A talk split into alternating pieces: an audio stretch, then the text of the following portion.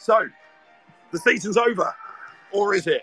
Well, try telling that to the various coach loads of Westbury United fans that have ha- uh, that are making their way to the county ground tonight to take on what is expected to largely be a Swindon Town Development 11 with their own points to prove to a new Swindon manager, Mike Flynn, who is in the building along with assistant manager, born and bred Swindonian Wayne Hatswell.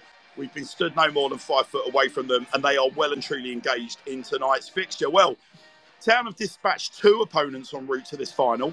Westbury, the opposition for tonight, have boxed well and truly above their weight to get to this final, dispatching three sides, including Swindon Supermarine, en route, en route to the county ground for tonight's showpiece finale. Well, look, this is Westbury's first cup final in over 30 years, you can be sure Town's opposition tonight are pumped and ready to cause a huge upset. When you consider the lofty full-time perch occupied by Swindon Town versus these plucky upstarts in green. So the stage is set. The silverware awaiting the eventual winners, and as always, magic is expected under these towering floodlights in our own special corner of rain soaked SM1. Well, joining me tonight, you're not going to miss a kick. Delighted to say, is our women's captain, Alice Belton. Hello, Alice. Hello, how are you? Very, very, very well. Very well indeed. Thank you for joining us. We've got uh, perennial co-host Ellis is with us as well. How are we, champ? Wonderful as always, Hannah's. So, I mean, listen, uh, a bit of a bit of an interesting one tonight. Driving driving up the M4, the rain, I believe, is on its way towards the county ground as we speak. As I look over towards the rolling hills. If this starts coming down during the game, it's going to be one hell of a storm, isn't it? Proper electrical stuff as I was driving up the M4. Risk of aquaplaning the whole nine yards. So um, there's going to be a, a few curveballs in the air, I fancy, tonight. What's your gut feeling? Yeah, um, Westbury are uh, definitely going for it. Um, they've, I think they've brought at least three coaches with them. Um, you know, you've got a young, hungry Swindon side out. I think we're going to see plenty of goals today. I'll tell you what's really interesting, Alice. Watching the two sides warm up, the Swindon, Swindon boys over, our right, over on our right hand side here in the corner of the um, John Trollope um, Arkell stand and the town end. It's very, very quiet. It's very drilled, very professional. They've all got their heads down. There's a lot of noise coming from the Westbury lot, isn't it? These guys are absolutely pumped and up for it, and they certainly don't look like a bunch of pub players, do they? Um, I mean, Ellis, you've got you've got some familial links uh, Yeah. with the West with the Westbury lineup. So, um, get, I mean, you know, give us your insights. We were talking outside the ground.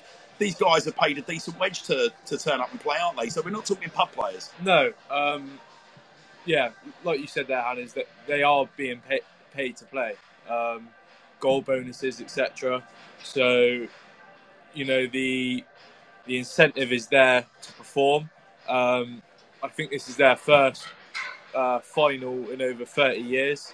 Um, so again, for the club, the club of Westbury, that's that's another huge deal. And if they can come out with the win, then you know that, that happy days for them. And, and I just want to point out as well, the car park as we turned up. I mean, we got here about 45 minutes ago.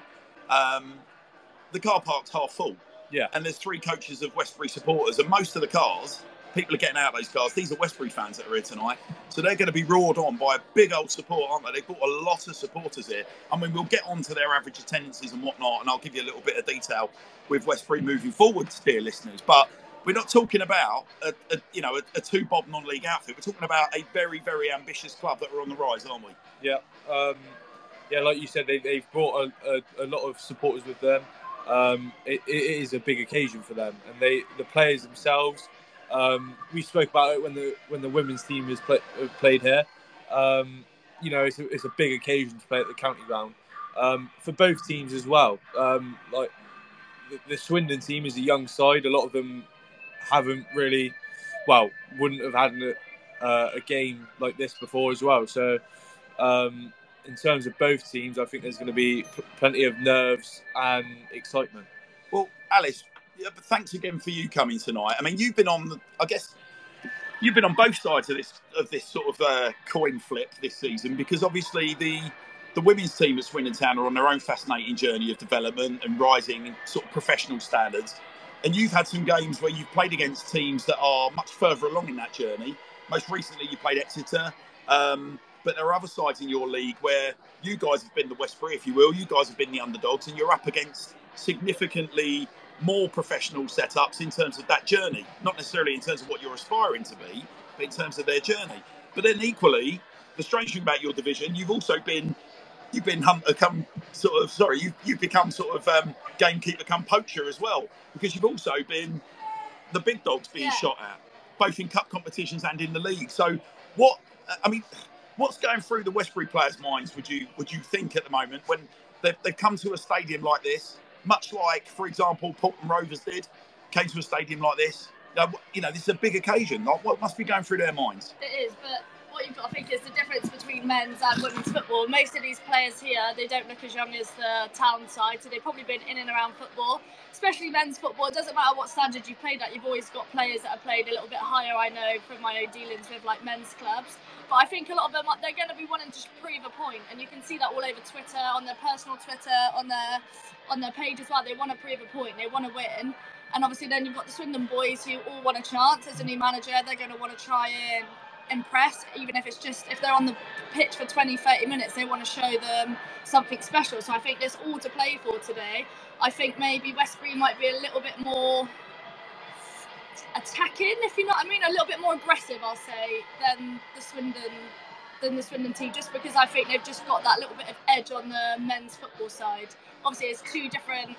I personally believe there's two different games that each team have been have played this season. I think Westbury they've played a little bit higher in men's football, if you know what I mean. So they're going to be a little bit more aggressive, a little bit more wanting to try and score a goal. Whereas I think Swindon will keep it and try and pass it round because that's the sort of academy football that they're used to playing. So we're not. I mean, I'm not going to be just taking an observation of the physicality as the Westbury team was sort of walking over towards us here as we're sat in our lofty perch in the um, in the Arkell stand. You can see physically, as you say, they're more developed than the Swindon Town boys, aren't they? With a couple of exceptions out there. We're expected to be a few couple of boys out there that have got some first team um, appearances under their belt, and you can see a little bit of muscle. But yeah, we are talking. This is the archetypal boys v men um, fixture. This isn't it? There's no way of dressing it up. And I mean, I can only speak from a personal experience, having played an all right standard of non-league football. When you get an opportunity to play young teams further up the pyramid, I guess there's always that wanting to knock the prima donnas off their perch. Whether that is fair or not on that bunch of players. They can be as grounded as you like. I guess when you come to this stadium with all these facilities, we've all passed the physio room, it's all loaded with all the kit. The dressing rooms have got all the kit. Westbury haven't got that, have they? So there's going to be a little bit of that in the team talk, in the manager's team talk, I am sure. So 20 minutes to go to cut towards kickoff then. Let's give you a little bit of insight into um, both Westbury and Town's route to the final. So Swindon enjoyed a bye in the first round. So it goes first round, quarterfinals, semi finals. And Swindon Town enjoyed a bye in the first round before beating Chippenham 3 1 in the quarterfinals and moving on to beat Salisbury 3 2 in a real ding dong semi final at the Ray Mac. Westbury, well, they've certainly been putting the goals away on their route to the final. Westbury put five past Royal uh, Wootton Bassett in the first round, a 5 2 win, before turning Supermarine on their heads in the quarterfinal 2 1 and then another squeaky bum time 3 2 win over Melksham in the semi final. So, give you a little bit of insight on Westbury themselves. So, Westbury have just completed their first ever Step 4 campaign. So, respectable mid table finish, and they've reached the cup final. Their manager's going to be absolutely delighted. Westbury themselves, they're, they're a well established club. They've been around a very, very long time. Founded in 1920 and they play at the 3,000 capacity Meadow Lane Stadium, known as the White Horsemen. A uh, tip of the hat towards the Huffington White Horse, which overlooks Westbury. Um, and uh, the uh, colours that you're going to be expecting to play in tonight, and judging by colours of socks and shorts, will be they'll be expected to be playing in their familiar green, white, and black. So just to orientate you a little bit around uh, the step that they're playing at. So I said non-league step four. So that's basically four leagues below Swindon Town in League Two. In old money or in new money, depending on what you want to call it, they play in Southern League Division One South. One league above them is the Southern Premier. If you win that, then you move on to the Na- uh, National League North or South. So in their case, they move up to the, the National League South. So um, that gives you a bit of a flavour as to the kind of level of opposition we're looking at. So yes, four four leagues below Swindon Town, but these guys are on the rise. In 2021 22, they were runners up in what is the Hellenic division, which is step five. where they finished 12 points behind Bishop's Cleeve. Um, just to give you a bit of a flavour, however, this season, in terms of how the league positions finished, Bishop's Cleeve finished one place above them in ninth position, um, but literally a couple of points separated the two sides. So even though Bishop's Cleeve romped the league last season, could be argued that Westbury, of the two promoted sides, have got their act together a little better than uh, than their uh, their rivals from last season. Average attendances that you're going to be expecting at uh, Westbury's 275 doesn't sound a lot. Their low's been 106, but their high they've had just shy of a thousand people um, at, uh, at their Meadow Lane Stadium, and their attendances this season, with the step up in opposition and quality, are up 120 percent year on year. They work with a player manager. It's not played a lot of games this season, but Ricky Hulbert is a name that you may recognise, not to be confer- uh, confused with ex Swindon midfielder Robin Hulbert, but Ricky Hulbert, 37 year old forward. He's a Bath native. And 22 23 has been his first season at Westbury, vastly experienced in local non league. He's played with Bath City, Paulton Rovers, Larkhall, Frome, and Yate. This season, he's only made the three appearances. There is a chance that you might find Ricky Hulbert on the bench with his experience tonight coming off the bench could prove useful. League form's been a bit patchy. As I said, the league performances, uh, they finished finished the league 10th. They won 38, uh, sorry, won 13 of their 38 games, drawn 11, lost 14. They've only scored the 54 goals though, Ellis, and conceded the 53. So they're not a free scoring team, are they? But equally, no. they, they they sort of they're a little bit meh, for, without meaning to be rude. It's like if I was watching them, I'm thinking well, average is just over a goal a game. It's yeah. not like going to be setting the fans sort of um, excitement levels alight. Equally, they're not they're not a car crash at the back either. It's no. like steady Eddie season, yeah. right? Yeah. Um, yeah, exactly like you said, steady Eddie. Um, good, good, de- decent at defending, um, but I think um, certainly, you know, lacking in the in the goal scoring department. I know they've recently signed uh, Gary Higdon, who who I know Hannah's. Yes, you yeah. know. Well, more on Mr. Higdon. Yeah. More on Mr. Higdon in wow. due course. I think the interesting thing about about Westbury, Alice, is you get the impression, like you said on their socials, tonight's a big deal for them, right? Since qualifying for this final and securing their league status, so mid-table respectability, getting into the final, their form's been really interesting. So they their last six uh, their last six games read lost, drawn, lost, drawn, one drawn. Um, so yeah, one one, lost two, drawn three of their last six, and their last their last game out, they lost to Bristol Manor Farm. So I guess it, you can't help but probably be a little bit distracted out of the pitch. As much as Alice as we like to say, everyone's super professional, right? If you've got a big cup final like this and the league's secure, they're not going to be wanting to get injured. They're going to want to come and play, and this is a show showpiece showpiece final, possibly in front of a four-figure crowd. I can kind of understand why the league's been a bit patchy the last six games. Would you say that's fair? Yeah, I'd definitely say that's fair. Obviously, they they want they want to win they want to win this cup final. They know they're not going to win the league, so of course you're going to put all your efforts into this and maybe give minutes to people that maybe hadn't had so many minutes in the league, and hopefully they can come on today and help them out. But I reckon this is their biggest focus, and I don't blame them. A little bit of silverware, that's what you want to end the season on, isn't it? Yeah. Yes, indeed, I would say it is. Well, look, one to watch um, for uh, Westbury tonight is a certain Harvey Flippens for expecting to be playing in the number nine role tonight. He's a 21 year old striker. He's got 12 goals in 38 games, and he's expected to be partnered um, by a certain Gary Higdon you were mentioning, Alice. So Gary Higdon is very prolific at that sort of Hellenic level, sort of um, Southern Division One, yeah. Southern Premier League level. Side from Corsham, a veteran now, 34 years of age. He scored in, I believe he's got nine in 18 um, this already wrapped up for them this season. So yeah. he knows, uh, sorry, 18 19. So he signed from Corsham in November.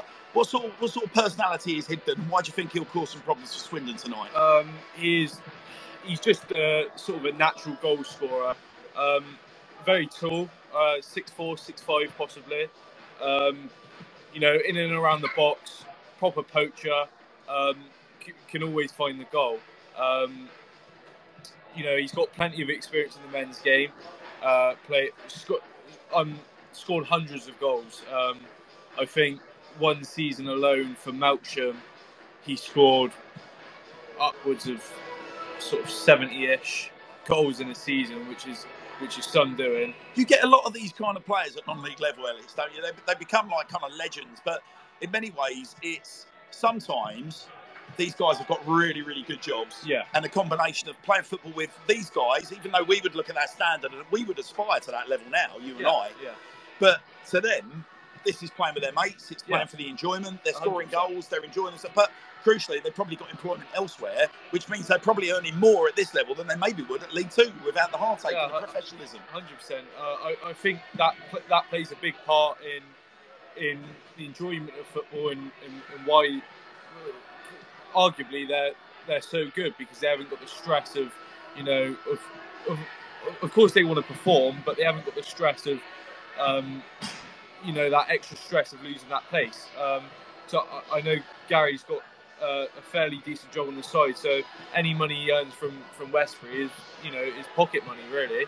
Um, and like you said, it, he's, he's playing with his mates, um, and and to have the opportunity to play at the county ground, um, you know, and then go back to work tomorrow morning, it's um, it's a big opportunity. So another player to watch out for is their left back, Ryan Bowl. So Ryan this year has got eight goals in 30 appearances for Westbury.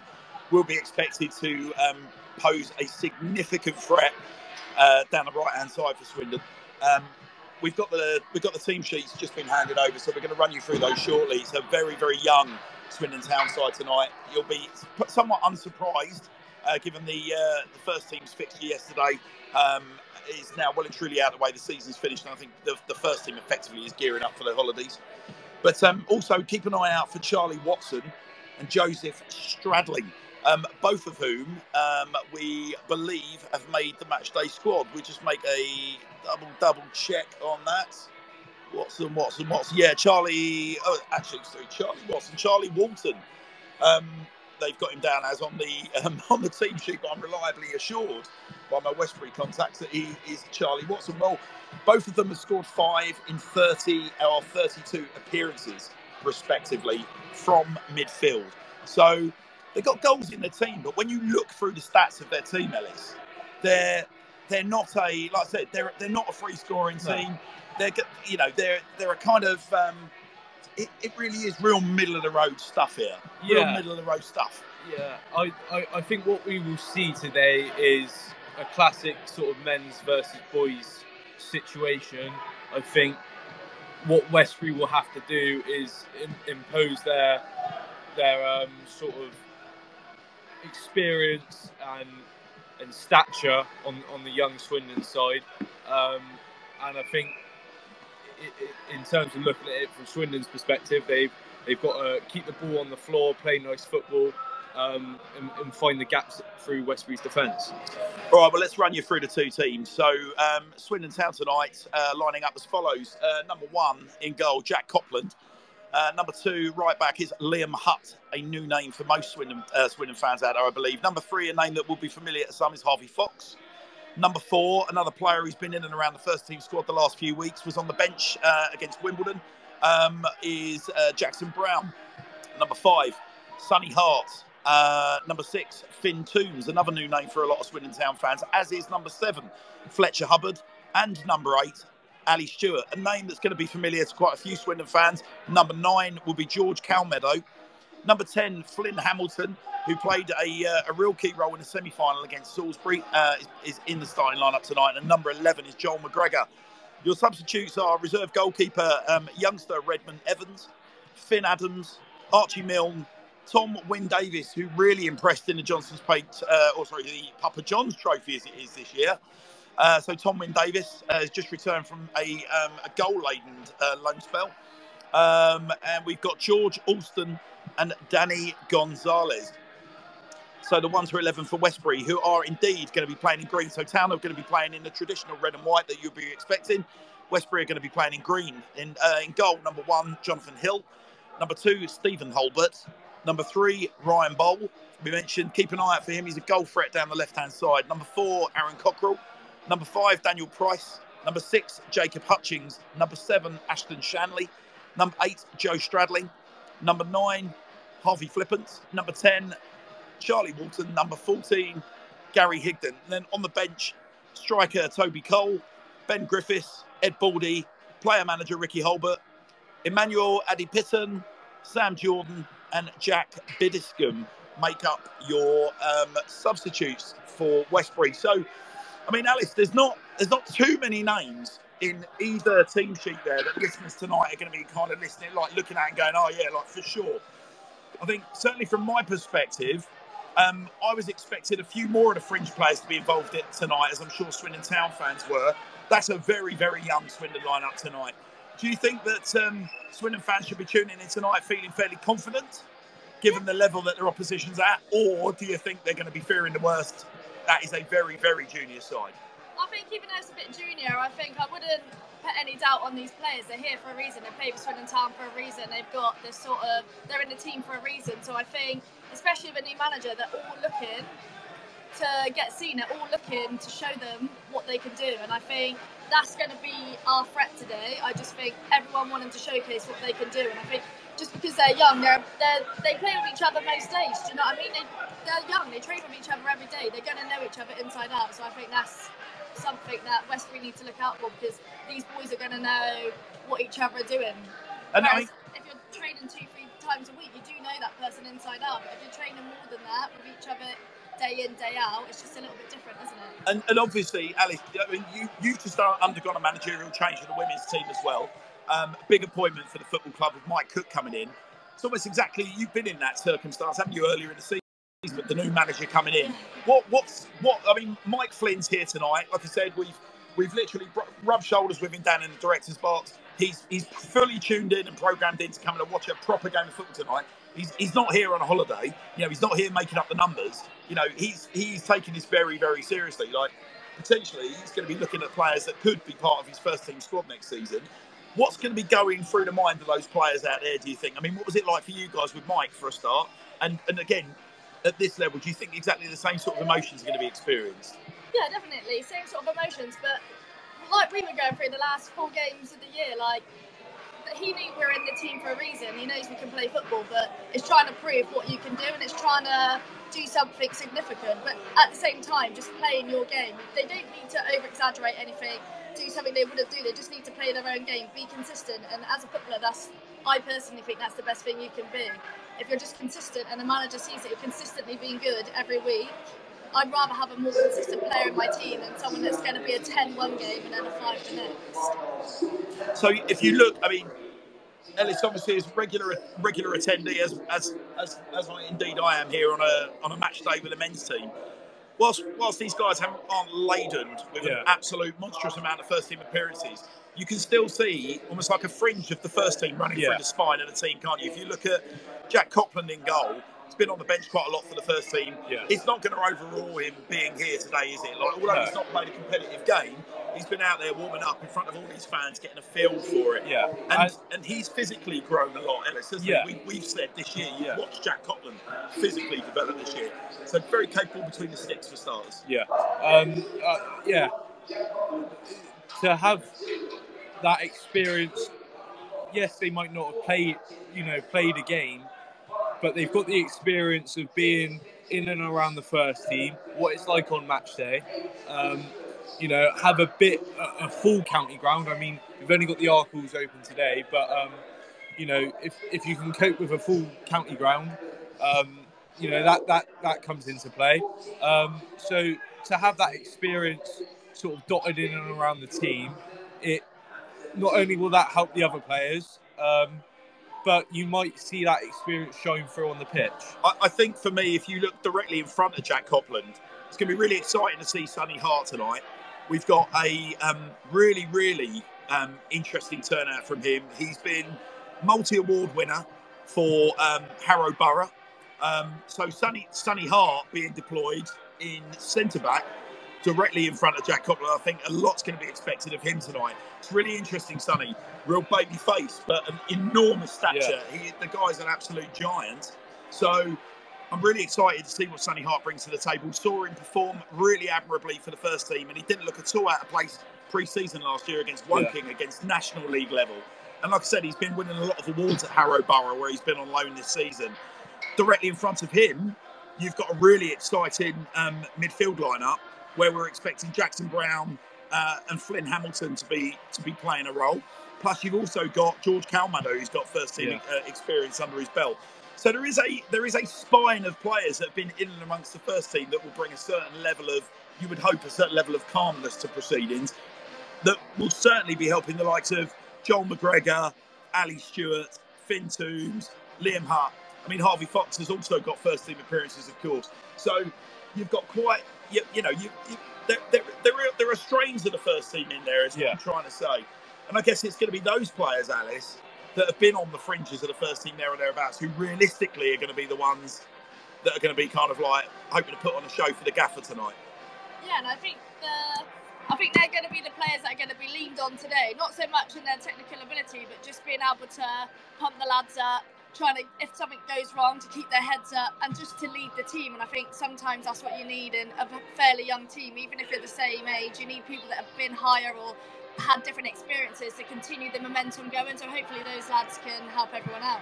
Now, I don't, I don't like to think that Westbury are soaking up every possible minute of their time out on this beautiful county ground pitch, but it's not gone uh, beyond my notice that the Swindon Town boys have disappeared off the pitch about five minutes ago, and the Westbury lot are all very much enjoying levering shots past their goalkeeper. Still, with just 15 minutes to go before kick and they had a big photo as well. and yeah, they've taken a big photo. So, Alice, there's a little bit we noticed with interest when you played against Southampton uh, women a few weeks back here.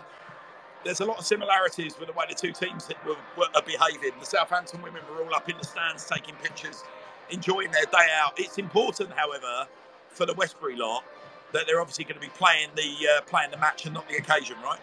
Yeah, definitely. It's all about playing the match and not the occasion. But to be fair, to some of these lads, they're probably thinking when's the next time maybe they're going to play at a pitch like this. Of course, you've got to soak in every moment. But if they don't want to go in and get their heads on, I just personally like going in before a game 15, 20 minutes before just to like get prepared, get my get myself focused. But maybe they've got a different plan. Maybe this is all to do with their plan. Well, the fans are still streaming into the Arkells as we speak. I think glancing around the stand at the moment, we've probably got uh, an attendance akin to probably five to seven hundred in the building at the moment, with 15 minutes to go before kick-off. I've got a feeling that this has got every opportunity to break four figures. Yeah, Um, appreciate there's a lot of officials from both clubs here tonight.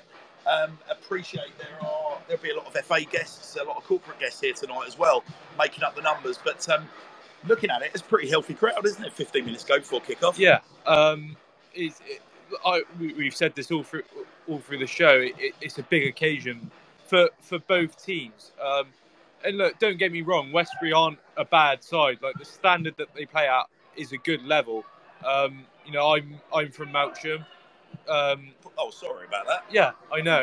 It's- Is that is that even the biggest willy way? Yeah. or the biggest apology you're about to this, make? Which this- is it? This is why I come here, just to get away from the place. but um, but you know, it's a it's a good, a decent standard of football. Um, now, the Swindon uh, Swindon boys play, play for academy. It's it, it's certainly a different style of football, but um, we touched on it earlier. A couple of players have you know are breaking through to the first team, which is obvious, of course, League Two standard. So um, I think we're going to see a contrast of styles and play, um, but I don't think either team is going to sort of outweigh the other. I, I, think that's fair to say. But I mean, it, it is interesting. It's more and more noticeable, I think, as the, as the players are strolling a little bit closer into view. I, I've not got the eyes the young Hanrahan once had, Ellie. So I've not got the eyes. But as they're as they're sort of drawing closer, the, the difference in physicality between the two teams really, really is shown. But as Alice was saying, the, the difference in technique is really, really obvious as well when you watch the two teams warming up. Yeah. The Swindon Town players' touches, they're that little bit sharper. Everything's being played with precision. I guess the key is going to be, Alice, whether they can turn that on when they've got players in front of them versus kicking a ball around out on the pitch. So, I mean, say, for example, this season, Ricky Aguiar is a player that, I mean, Jody Morris made, was making the point about Ricky Aguiar that, you know, actually it's about, it's, it's all very well doing it on the training ground, but it's about doing it when you've got players in front, which I'm sure won't please Ricky to be hearing that kind of criticism given the season he'd had before. But the point stands up tonight, doesn't it? It's all very well looking neat and tidy out on the pitch when you're kicking around with your teammates, but in just just over ten minutes, they're going to be playing against a team of, of, of big old non-league brutes here, all of which have, are potentially going to play this like it's the biggest game of their life, right? Yeah, um, it's it's it, this is going to be a different game to what they're used to. Um, certainly, the size of the opposition that they're coming up against. You know, it's not 16 to 18 year old boys. It's 30, 34 year old men, uh, men that have got experience in the game. Um, and like you said, Hannah's, they are going to come here to try and prove a point. So it'll be interesting to see how uh, the Swindon, uh, the Swindon boys, sort of take on this challenge and, and how they uh, perform. Most of the Westbury players have now left the pitch, we're pleased to say, and it looks like it's probably just their subs and the sub goalkeeper now just out there milking the opportunity stroking the ball around out on that carpet. Um, Alice, just go back to that. I appreciate we don't want to kind of just keep on banging the same drum about how important the appearances have been for the women's team out on that pitch this season. But I mean, you've had what three? You've had three appearances out there this year. It's pretty special, isn't it, to go out? It's such a change, isn't it, from you know, for example, they'll be making a similar similar change to what you've had this year, moving from Fairford to the county ground. Tonight they're switching from Meadow Lane to the county ground. If you can't enjoy that, you probably shouldn't be playing football, right? Yeah, definitely. It's an enjoyable pitch to play on. It's, the ball just glides smoothly, and even just playing like a normal pass that we would at Fairford compared to here is ten times different. So it is actually. It's like when you go onto 3G and you think, oh, I can't hit that as hard as I would at like Fairford. It's the same here because it just glides off. So it is going to be a little bit different for them, and it's an enjoyable pitch to play on. It's nice and big. You, like you can see the crowd, you can hear the crowd, and it's a perfect pitch to play on. And uh, hopefully, they're ready for a tough game. And we I mentioned the conditions as well right at the start of the commentary. For those of you just tuning in, obviously I've made my way around the M25 today from the London Kent border all the way up the M4. It was aquaplaning conditions. It was absolutely treacherous. As we glance over to those lovely rolling Wiltshire hills, you can literally see the rainfall making its way towards the county ground. As we look over to our right, towards the church spire and the uh, the buildings to our right hand side, nice and clear, broken cloud. But as we look left, it is absolutely awful, and we have a severe severe weather warning as well coming in onto the county Thorn ground Broadbent pitch. Lounge weather updates. Yes, thank you very much for that. But we are expecting the thunderstorm to catch up with. Um, it looks like I escaped it coming down the M4. I've, I've played on that pitch when there's an electrical storm going on overhead. And to Alice's point about the ball zipping around, the the drainage on that pitch is absolutely stunning. Yeah. You end up with this beautiful layer of um, sort of like almost like top moisture, and that ball just absolutely flies about. So, of the two teams, Alice, you'd probably be expecting Swindon to make the most of that, would you not? If the rain really starts to come down, because you've got if it, as long as they can keep the ball moving around, it will kind of potentially it's going to nullify the, the physicality, isn't it? And you would hope that the academy boys will be fit enough. They'll be able to give these guys a run for their money. Yeah, that's what that's what I think. That's the uh, upper hand that they're going to have over Westbury is the the precision of their passes and the fitness that they've got. Not saying that Westbury aren't fit, but I think when you're younger, being an older player and having bloody 18 year olds trying to sprint past you, when you when you've got that in a team, it it can be difficult to contain. And if you've got a few of them that like to run up and down, for that for Westbury to try and stop that, it's going to be tiring. And by the second half, hopefully they are sort of run down. Well, look, I mean, as a, as a fixture tonight's got all the trimmings, so uh, all the uh, all the big FA flags are out, um, and they've, they've been planted all the way along the touchline. The Wiltshire Premier Shield is down there at the end of our little red carpet, at the end of the players' tunnel, glistening back up at us. Impressive looking piece of silverware, Yeah. that Ellis, isn't it? Yeah. But let's, I mean, let's talk about that at the end of the day. Yeah.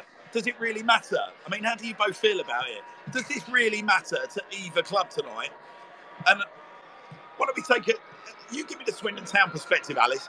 Does this really matter for Swindon Town tonight? That silverware, does winning that silverware actually matter?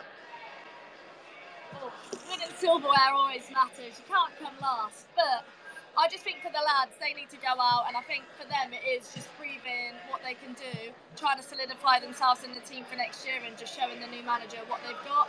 I think Westbury are going to put everything out there, and for them, I think this is the biggest game of their season. Of course, they want to win it at all costs. So it's going to be a tough game. But for either team, I think they're going to cancel each other out a lot. So I think it's going to be the first 20 minutes are just going to be a little bit edgy. Bit edgy, first 20 minutes. How about that's how are you think? Give me a, not that you're a Westbury fan, you're Swindon Yeah. Town first and foremost, Ellis. I think we already know the answer. Does winning that silverware really matter to Westbury? A thousand percent. Um, first final in 30 years, a somewhat mediocre season in terms of the league. They, you know, that they they want that trophy. They, they've not come all this way uh, to get second place, and you know, especially like I said, first first final in 30 years. To say that you've won that um, and to win it at, at, at the county ground. Um, they will 100% be wanting to win that trophy today. Well, listen, I mean, as expected, you know, we said about 10 minutes ago that the, the ground was filling up nicely. The, the crowds continue to come in and fill up the seats. Um, to give you a bit of a flavour as I glance down the Arkells, the the crowd kind of starts to peter out as you as you reach the far left extremities as we look down the Arkells. The far left extremities of the director's box is where it is where it kind of thins out a little. But as we cast our eyes uh, right along the stadium, I would say we've probably got getting on for about a thousand people in the stand already, um, with the crowds continuing to roll into their seats. Um, we've heard a couple of kind of um, half-hearted, tongue-in-cheek Westbury chants so far, classic non-league style. I don't necessarily think that they're going to have a full songbook, but um, they're going to they're going to want this tonight, aren't they? As we yeah. said at the start, their first cup appearance in over 30 years. Um, and they, are here in front of all of these supporters. They're going to want to put on a show, aren't they? Some of these boys this is probably going to be the biggest night in football that they've probably ever had if they're coming towards the end of their career, yeah. like your mate Gary Higdon. or, again, if you're one of the young lads, like a Harvey Flippens, you're going to want to be out there putting on a show for these guys, right? Scouts, fans, etc., yeah. etc. at the other end of his career. It's a big night for them. Yeah, like you said, for both for both um, sort of ends of the spectrum, you you've got the young the young players. They're hungry. They they want to prove a point. You know, we've got the new Swindon manager here. Um, they they want to have a good performance um, and and to have the experience to say I've played at the county ground. That is that that's a huge huge opportunity that not many players can get. Um, and in terms of you know the older players, again to say they played at the county grounds, to, to, to say they played in a, in a cup final, um, you know every every player on that pitch will will be hopefully putting in 100% and uh, trying to get the result that they both want and deserve. Well, here we are then. We've got five minutes towards kick-off, contrary to what a lot of the promotional materials uh, provided by the FA told us about a 7.30 kick-off. kick-off has indeed reverted to the classic 7.45 kick-off. Uh, we can confirm the lights are on at the county ground. If you're at home, and you're arming and iron about whether or not you want to get down here, I would say get yourselves down here. You can still get yourself a ticket, you can still get in. Um, there's a good old crowd, there's a nice vibe. Um, come and say hello to us. We're up in the commentary box. Come and give us a wave. Try and punch Ellis. He's used to that with his boxing background. Yeah. Don't punch me. I'm a coward. so, um, let's say we're, we're five minutes out. Let's have a couple of predictions from you then. So, Alice, we'll start with you. Given everything that we've discussed, the fact that this is probably for some of these Westbury boys the biggest game they will ever play in, or to date, a big opportunity if you're a youngster to impress. For the Swindon Town boys, you've got new manager Mike Flynn in the stands as well. You've said yourself, big opportunity to impress and, and make a mark on the senior management of the football club. Where's your brain going with a uh, with a prediction and why? do you know what? I think it's going to be a tough test for both teams. They're both going to counteract each other. You've got the Westbury who are just going to be used. They're going to be used to playing games at, high levels. They're going to be used to physicality. Whereas we've got who are going to be used to not as much strength. So I think that's going to counteract each other out. But I'm going to go with a two-one town win. Two-one town win. How are you feeling, Emerson White? We're going to see a penalty shootout today. Um, it's going to be a 3 0 draw. We're going to see plenty of goals and it's going to penalties. Well, I'll tell you what, the tracksuits are off. And as we glance across a very, very youthful looking Swindon Town side, you can definitely tell the players that have got first team experience, can't you? Yeah. George Calmedo on the far left hand side as they walk along, handshakes, fist bumps. Just literally glancing the two sides now. Westbury in their green, black. Swindon Town in the classic Swindon Town red and white the, the size differential between the teams is noticeable, isn't it? But you do have those little peaks, and those little peaks are representative of first team appearances as well. Yeah. Um, it is literally a case of men versus boys there. There's, there's, um, you know, I, I feel old. There's there's players younger than me, and I'm only 19. Um, and yeah, there's certainly a lot of experience on, on, on the Westbury side. So what are you going for, Ellis? Uh, yeah, three all, then penalty shootout. Three all penalty shootout. Right, I'm going to give you. Um, I think it's going to be something along similar lines. I think this is going to be two on. I actually, I can see one of these two teams, but I don't know which. But I've got a feeling the weather is going to play quite an interference. You, there is no doubting playing football with a severe weather warning is a leveller. Now, depending on just how severe that rain's going to be, and we are expecting a severe thunderstorm over the, overhead at the county ground. If the game can survive that thunderstorm, this has got potential to turn into uh, quite the experience. So I'm going to go for two all, and like you, Ellis, I think this is going to go the way, and the game's going to be separated by penalties. And I, I never get a nice feeling in my stomach when we're talking about penalties. Well, look, Ellis, you're going to be pitch side for us tonight, right? Yeah. So you're going to be scouting around. Going to try and see if you can snag us our interview with uh, with Mike Flynn, who we know's in the building today. But there is a smorgasbord of senior Swindon Town thinkers and senior Swindon Town fans around as well today. So um, Ellis is going to be giving us a shout every time the ball goes out of play. If he's got anyone particularly interesting, Yeah. um, and if it's a bit of a dead duck, he'll join us back in the in the commentary box and, uh, and and try and save my uh, my voice a little bit, which is a little bit harsh. I don't mind telling you, dear listener. So um, we're going to be um, we're going to be uh, rock and rolling uh, ever so shortly, and kickoff is about to begin with George Calmeadow, who's lingering over the box, uh, over the uh, over the match ball at the moment. As you can hear, Jay Hayden in the DJ box is getting things rolling. So as Ellis vacates the stage left, and and Alice Alice uh, Alice closes the proximity between us up in the uh, up in the comms box. Um, we are underway.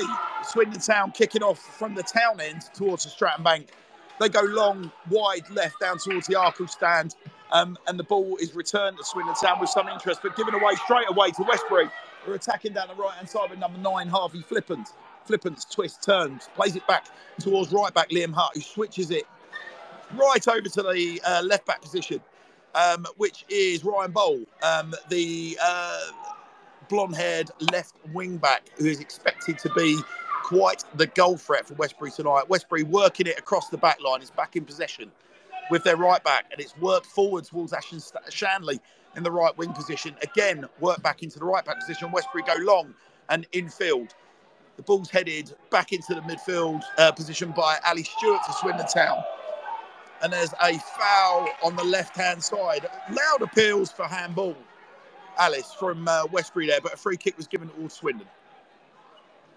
Ball back in play with uh, Sonny Hart in the centre back position.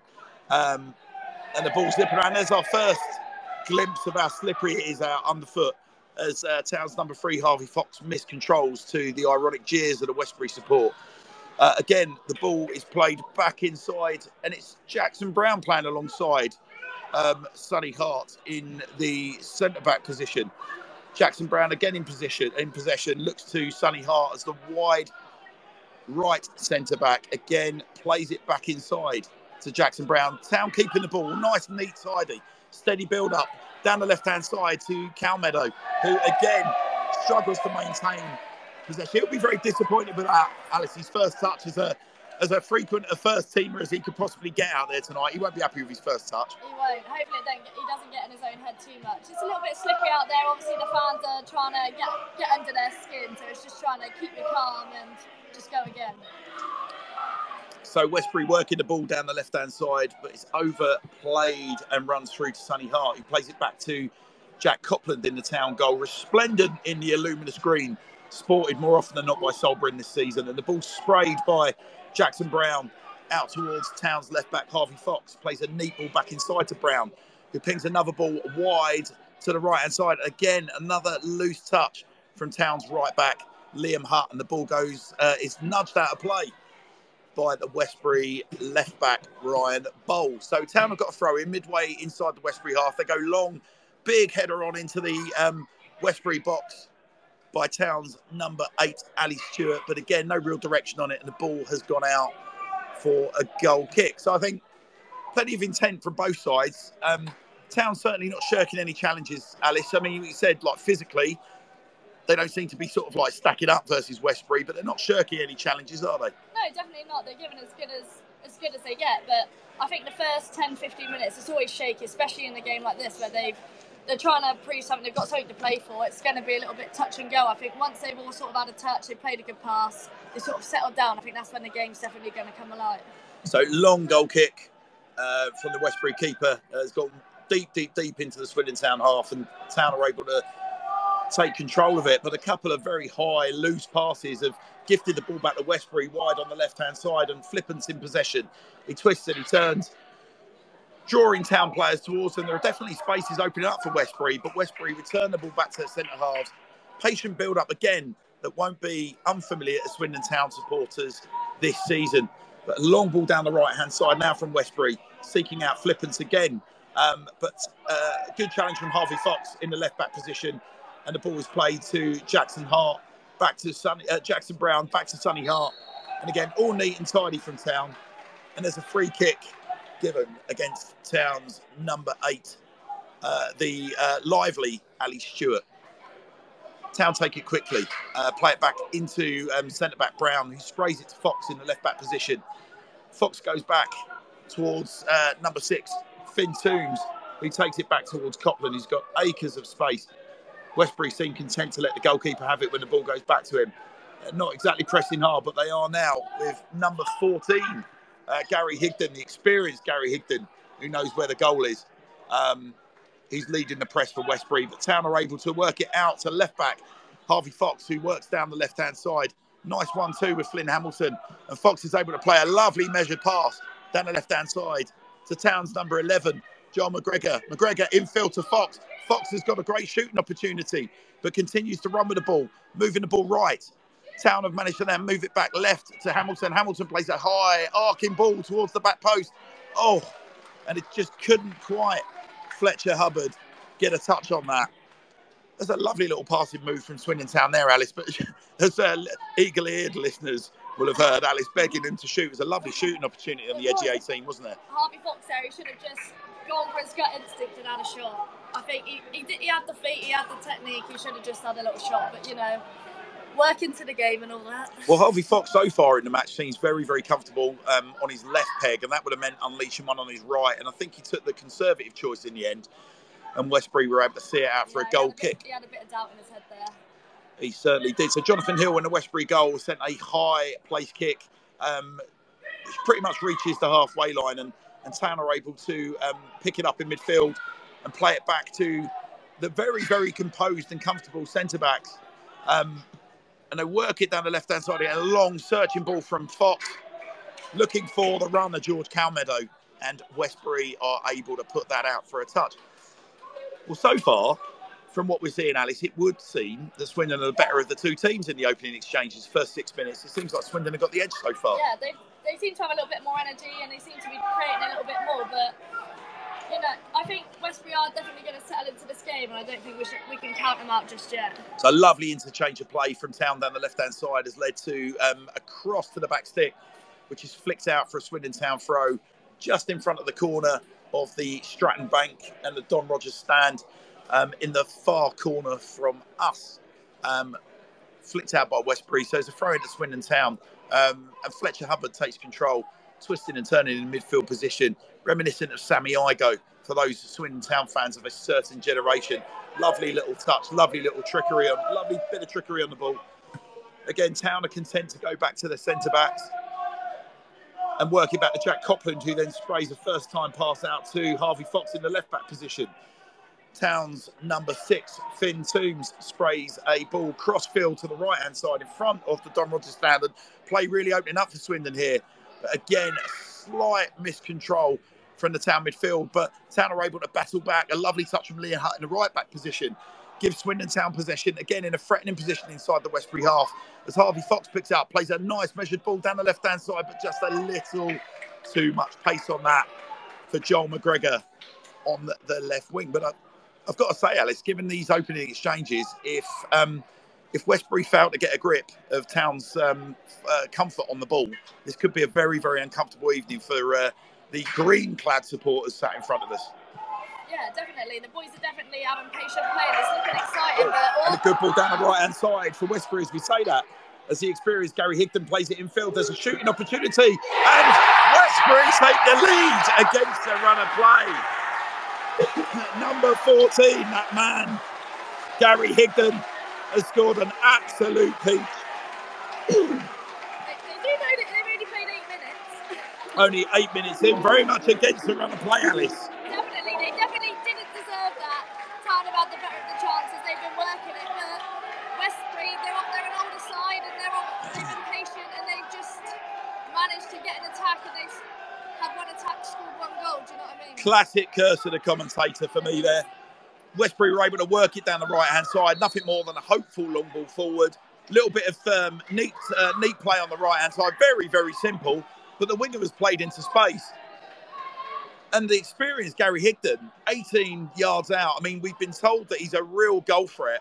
He scored nine goals in 18 appearances for Westbury so far this season. And what a finish that was. That's the kind of goal. You score a goal like that in a cup final, Alice. That's the sort of stuff you dream about in the rest of your life. Beautiful finish past Jack Copland, wasn't it? Very composed, very calm, and he took it well. To be fair to him, it was a good goal. Dare I say, a touch of the Charlie Austins, a touch of the Annie Colstons about it. Touch of the Annie Colstons, definitely.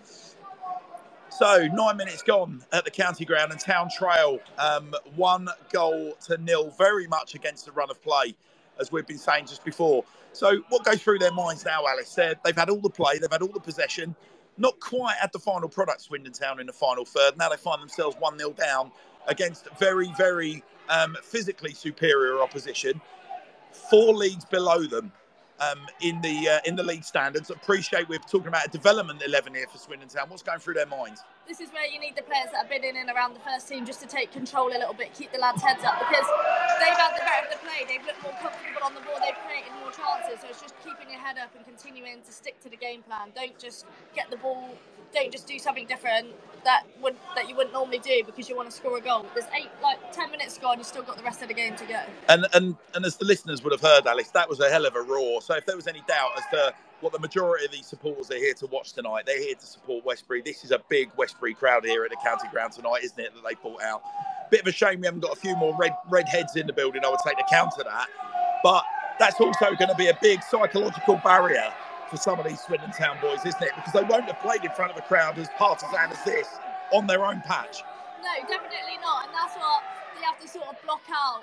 But sometimes, as a player myself, I enjoy hearing stuff like that and it spurs me on to actually play better. If all you can hear is their supporters because you want them to be heckling you, that makes me play better. So hopefully there's a few players like that in this team. So Westbury have got possession uh, on the halfway line. That goal really seems to have settled Westbury down. Uh, the last sort of couple of passages of play, Westbury have looked far more comfortable on the on the ball. I think that that goal was literally what Westbury would call it, cried out for, wasn't it? Just get themselves settled on this big old pitch, get themselves, you know, get that big roar from their crowd, sort of get it all out of their system, and just get settled into the game, Alice. They can just get on with it now, can't they? Yeah, definitely. It's definitely helped calm them down. So I think it's going to be a totally different 10 minutes to the first 10 minutes. So 11 minutes now on the clock at the county ground, and Swindon attacking down the right hand side with number eight, oh. Ali Stewart, who crosses it and oh, just agonisingly close again. Cross just dipped in behind George Calmado, who's lurking around the penalty spot in front of the Stratton Bank. As Town have regained possession just inside their own half, again working it patiently across the back four. And Liam Hutt goes for a um, dynamic through ball, which is cut out by Westbury, and it's a Swindon Town throw in in front of the Don Rogers stand. And again, Town patiently building from the back. Jack Copland in possession plays a little lofted pass to Harvey Fox in the left back position, who can't quite complete a pass back to um, Jackson Brown. And the ball goes out for a Westbury throw to again more ironic cheers. They're certainly um, they're certainly happy to not are you Swindon in disguise are the cheers that we can hear, and we're assuming that's coming from Westbury. Yeah, that's definitely coming from the Westbury support. Cheeky sods. Anyway, Westbury in possession in front of the Don Rogers stand. Again, not necessarily um, making great progress, but that is a foul given away in the right back position by Town's right back, Liam Hutt. Who's caught your eye so far, Alice? to be fair, I've, I've, I've enjoyed watching as a centre back myself. I've enjoyed watching how the centre backs for the two centre backs for Town have been so calm, composed, leading the line. I've really enjoyed seeing that. But I've also enjoyed seeing um, Harvey Fox as well. I think he's been a little bit dangerous at the, um, in his position. There's been a few good passes. Oh, they've got a head on here. High ball, and that's a, and it's off the it's off the crossbar. Off the crossbar. A, again, a free kick that was going looked like it was drifting out of play. Yeah. Just seemed to hang up in the breeze at the back stick. And I think it was that man again, Gary Higdon, has connected with a header. And the ball was looped high, and it looked like it was drifting well behind the goal, and it's just dropped down right on top of the crossbar and given Jack Copland another really uncomfortable moment. And again, it's that physicality because it looked like that was going absolutely nowhere. And the header back into the box has caused all kinds of problems, Alice, for the Swindon Town rear guard. So another let off for Swindon. So, long punt upfield from Jonathan Hill. Town really need to sort of keep themselves nice and calm and try and reimpose themselves on this game so far. It's all the passing, all the possession, all the patterns are there, but just without that end product. Whereas Westbury have had two brilliant opportunities, scored one of them, rattled the crossbar with the other with 40 minutes gone, Alice. Yeah, it's. I think it's one of them. The the sort of league and things that Westbury play at. That's this is what they're looking for. They're looking to just try and get a few goals early to finish the game. Whereas Swindon, are, they're patient. They're patient in their play. They're looking to build. They're, they've got a season-long plan. You can see, and they're trying to execute that. So hopefully, throughout the game, hopefully that just comes out. Well, it's it's certainly not gone to plan, has it? I think all of our sort of chat before the game and all of our kind of vibes when we were talking off Mike Alice before the game was that we were kind of expecting Westbury to really be imposing their, you know, their sort of, if you will, their, their man muscles on this youthful Swindon Town team. And and if anything, it's Swindon that are doing all the running. Swindon that have been imposing themselves. Westbury have actually looked a little bit uncomfortable, but they've just got a cutting edge that so far Swindon have lacked.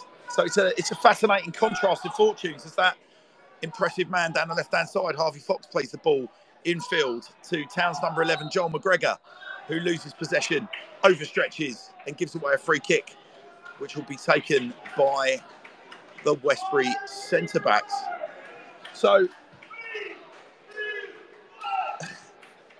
back in play from Westbury.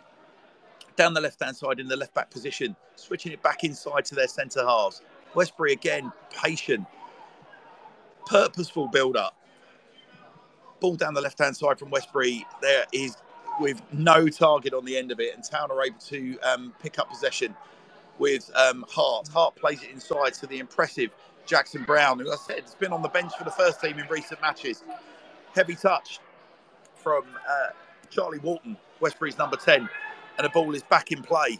Um, well, Swindon Town who take a quick free kick, and it's Finn Toombs, Town's number six, who plays it inside to Jackson Brown, Town's number four, knocks it back to Copland again.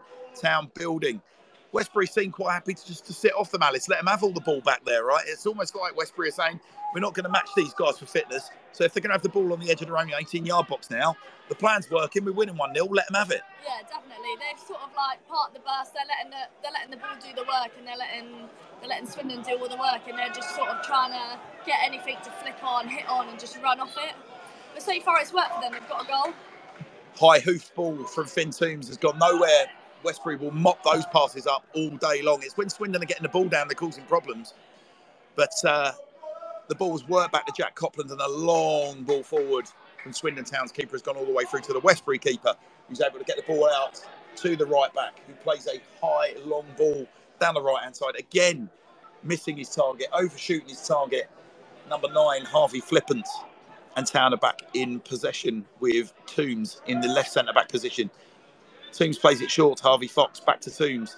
Toombs switches it to um, Jackson Brown, who sprays a delicious ball out to Liam Hutt in the right back position. Hutt inside to uh, Fletcher Hulbert. Switch turns, gives it again to Jackson Brown, who plays a ambitious crossfield pass. Just a bit too much curve on that, and it can't quite reach his intended target in Joel McGregor, and the ball goes out just in front of the away dugouts here at the county ground tonight for a throw to Westbury United, and yet more ironic cheers as we glance around some of the uh, supporters that you can see in the um, uh, certainly here with with the Westbury colours on tonight. There's a lot of smiles, um, quiet confidence. It's fair to say. But Town back in possession with Jackson Brown, who twists and turns again, plays a lovely crossfield pass out to Town's right back Liam Hart, who plays it inside Finn Hulbert. His loose touch finds its way to uh, Hart. Hart back to Brown. Brown, oof, very very tight. Touch and go pass. All the little triangles are there. It's lovely to see, lovely passing. It is those contrast to stars we were expecting, isn't it, Alice? Yeah, with Town getting the ball down, all the technique is there. Um, but actually, they've surprised me, Town tonight. uh, How they've been imposing themselves physically. Like I said, it's just that, just that lacking bit of cutting edge, bit of purpose in the final third. So, Toombs, left back, uh, left centre back, works the ball forward again. Cal Meadow, loose control, and another touch of loose control from Town's number eight. Ali Hubbard gives Westbury the opportunity to break, which they waste. A high tackle from Towns number 10. Flynn Hamilton has sent the Westbury um, right back sprawling, and a free kick has been given at Westbury uh, to generous applause from the Westbury crowd. Westbury's number two, Stephen Holbert, plays a crossfield pass, lovely 40 50 yard crossfield pass to feet to um, the Westbury number seven, Ashton Shanley. Ball again is played down the left hand side to that goal threat. We mentioned him before, Ryan Bowl in the left back position. And Bowl is able to, uh, no, he's not forced the corner. He's gone for a goal kick to Swindon Town. Again, I'm not, it seems like Westbury get into that final third position. Alice, I'm finding my heart's in my mouth. Yeah. They've, they've definitely got a bit of menace about them. We, we talked about Harvey Flippance. It's the classic big man, small man partnership between Flippance and Higdon, with Higdon bringing the experience and the physical bulk, and Flippance with the crafty runs and all the nippy play. And both of them have, have, have, have waded in with their goals. We mentioned Higdon, nine goals in 18. And uh, and Flippance has got uh, nine goals, I believe, already to his uh, uh, to the good so far for him for, for them this season. So they've got that goal threat. They do. They just look a little bit more dangerous up top, but we haven't had too much. In, we haven't had too much in the box, so we can't really comment on town too much. But I just think it's just going to take someone up front to, to work a little bit of magic. I think to get a goal and get everyone back believing. And uh, another loose touch from Westbury has given uh, uh, sorry from uh, Swindon Town has given Westbury a break in play. As we welcome CEO Swindon Town Football Club Rob Angus to the commentary box. Hello, Rob. How are we? How are you doing? All right? Yeah, very well. I stand up for this. I'm in the I'm in the I'm in the presence of royalty. So uh, not quite the start we would have hoped. They're um they're a handy outfit in the final third. Rob, what are you making of it so far? Oh, no, it's just it's a really good test for the for the we got a, a young team out there. It's a good test for them, and you know in this in this in this game, obviously it's a, a big game for, for the Westbury lads playing at the county ground, the home of football. Um, hopefully we can come back into it. It's a good a good goal. It was a good finish by the lad, wasn't it? It was a cracking thing. We were saying it's the kind of goal, if you score that goal in a final, regardless of what standard you're in, it's the sort of thing you dine out on for the rest of your life. Yeah, absolutely, Absolute belter. absolutely. So, um, healthy crowd here tonight as well, Rob. Um, Yeah, there's over 500 in, I think. I, I, I reckon we've got to be saying, and the rest, mate, to be honest with you. I'm, I'm hopeful for a few more. As Yeah. uh, a free kick towards the back stick for uh, for Westbury is headed goalwards. Jack Cotton's able to take an easy catch, but a free kick uh, offside is given against Westbury and Town are able to uh, break through midfield. Nice little interchange of plays. Harvey Fox picks the ball up in the left back position, plays it forward towards Hulbert. Tricks, turns, plays a lovely ball down the line to George Calmeadow. He's able to show that little bit of first team guile that we've seen in and around the first team this year. He twists, he turns, lays it off nicely to Fox in the left back position, plays a teasing cross in, which Westbury are able to put a foot through and clear in rather agricultural circumstances down the right hand side. A good hold up play by Flippance in the nine position. Has played in number 14 and they they break with some menace down the right hand side. And Westbury have got a cross into the edge again, edge of the 18 yard box. There's a big deflection. And Westbury have got a second goal here tonight at the county ground. Lovely interchange of play from Gary Higdon, that man Higdon down the right hand side again, number 14. And they twisted and they turned, and the ball has broken to, I believe, that man Flippance on the edge of the box. Almost reminiscent, Rob, to the first goal, just a little closer to the goal there, but another tidy finish, albeit with the help of a deflection. But they're tidy, they're clinical in that final third, Rob, aren't they? Yeah, they, they, are a bit of a lucky deflection there. Um, unlucky for unlucky for Swindon, but got to come back into it now. Again, Alice, it's almost like what we saw. The spell of possession, all the play. Swindon had all the play leading up to it again. Westbury have just found themselves in a really, really interesting attacking position down the right and down the right hand side. Town's left. They've been able to work it into the area. Probably allowed too much space. Oh, Guy's got a shot off, healthy deflection, and it's in, and it's two 0 And now there's a mountain to climb, isn't there?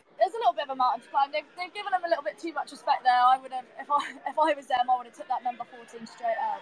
And he went, he went and got across cross in. I think you, you you've got to stop the ball on the cross. And at the end of the day, he would have gone. He scored a goal. Don't want him getting it more.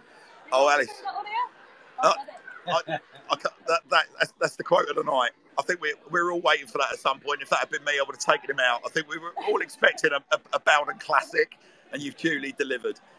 As Westbury have got the ball in the midfield position, overplaying a little, and Taylor able to take, take control through number eight, Ali Stewart. He's able to work out the Town's number two, Liam Hutt. Again, nice little in, interchange of play. We'll catch up with you later, Rob, when we've got a bit of time to have a proper chat. So, nice to see Rob Angus. Um, after 500. I wonder if he's. I wonder if he's accurate with that number. It looks a lot more than 500 in the ground tonight. No, Alex. he ain't got his glasses on today.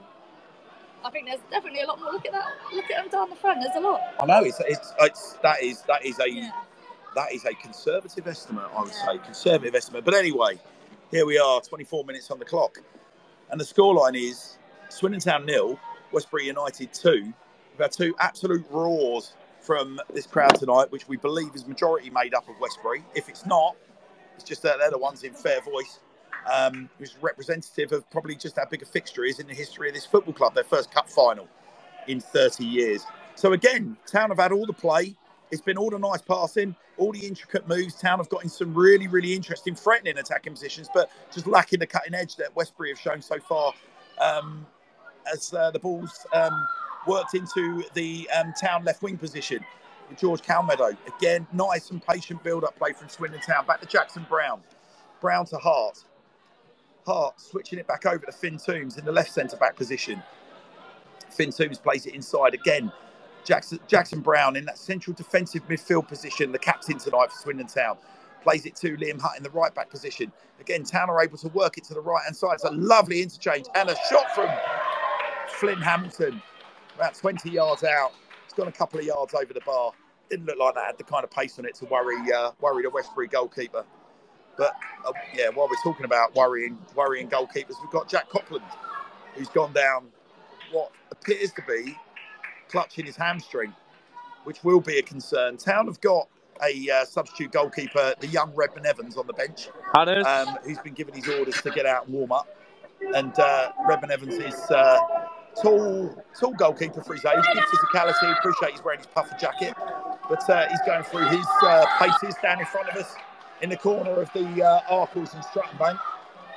But uh, Jack Copland sees it. Does that look like a knee injury to you, Alice? They're working on the joint, aren't they, as opposed to the hamstring? Yeah, they're working on the joint, but this could be something that Town need, not for him to be injured, but just like hopefully he's fine and they can regroup, they can get a little bit of tactics in, get a little bit of water and get get going for the next 20 minutes. Do you know what I mean? This, hopefully this can help them thrive into a better 20 minutes. Hopefully Jack's fine. Hopefully he's just like Emily, a bit of a drama queen and so glancing down at, uh, I believe that's Liam McCarson down there on coaching duties at the moment, that's leading that team huddle um, on the touchline for Swindon Town. Um, you're absolutely right. Um, real impromptu, um, lots of encouragement, um, lots of lots of furious finger pointing and, and direction and coaching going on. Um, as Copland's back up on his feet, looks like he's moving freely. Uh, physio doesn't seem to be overly concerned, but we're going to try and go down pitch side. We've got we've got uh, Ellis. You've got a guest for us down there. Who you got pitch side, buddy? yeah, yeah, I'm joined with um, Abu Ellis, can you hear here. us if you can? See if you can turn I your can mic on. you. Can you hear me? We believe Ellis has got uh, Abu Kanu with him, but we can't quite can't quite hear Can you hear me now? can't quite hear you, Ellis. Let's see if we see if we can see if we can re-establish connection with Ellis, who's pitch side with um, free scoring Abu Kanu, and we've also we're hoping to be speaking shortly with Anton Dworzak, who's also in the building. Maybe what we'll try and see if we can do is see if we can get Ellis to tempt young Mr. Kanu up to the commentary box as Ellis furiously tries to fix uh, the um, comms issues that he's experiencing Any better now? down in the director's box. So, whilst Ellis is trying to fix that up, Town are attacking down the left hand side with Harvey Fox, who's running at the left back, plays a nice little one two, and Towner in a fantastic attacking position. Good cross across the six yard box. Again, Town can't quite get the finishing touch. That was a gilt edged chance, Alice, for Joel McGregor. Just needed to throw himself at that, didn't he? It was. Throw anything at it, could have gone in. But do you know what? They've been patient. They've deserved it. So hopefully a few more chances like that, and we can be we can be three or four goals in. Right, well, we're hearing, although our tech is letting us down, we are hearing that we could hear you, Ellis. So we're going to try and go through that again. It's just a little bit of a strange one that Ellis wants to interview Abu. Lots of our listeners can hear Ellis and Abu, but unfortunately we can't hear them up in the commentary box. The wonders of the technology that we're dealing I'm with. sorry about that, everyone. I- There's such a special guest. I had some special guests lined up. So high ball into the box from Swindon Town, and it's headed clear by Westbury out into the left back position. I even had Mr. Ronan Darcy. And you got Ronan Darcy He's down there ready, there. ready to say hello. Well, your your task, should you wish to accept it, Ellis, is to get those boys up here to uh, to come and say hello and tell them don't be shy. As uh, Town are attacking in the right wing position, and uh, Westbury are um, battling battling away um, against Liam Hutt, and Westbury are able to play the ball off of Hutt, and the ball goes out of play for a Westbury goal kick. So 29 minutes on the clock, guys.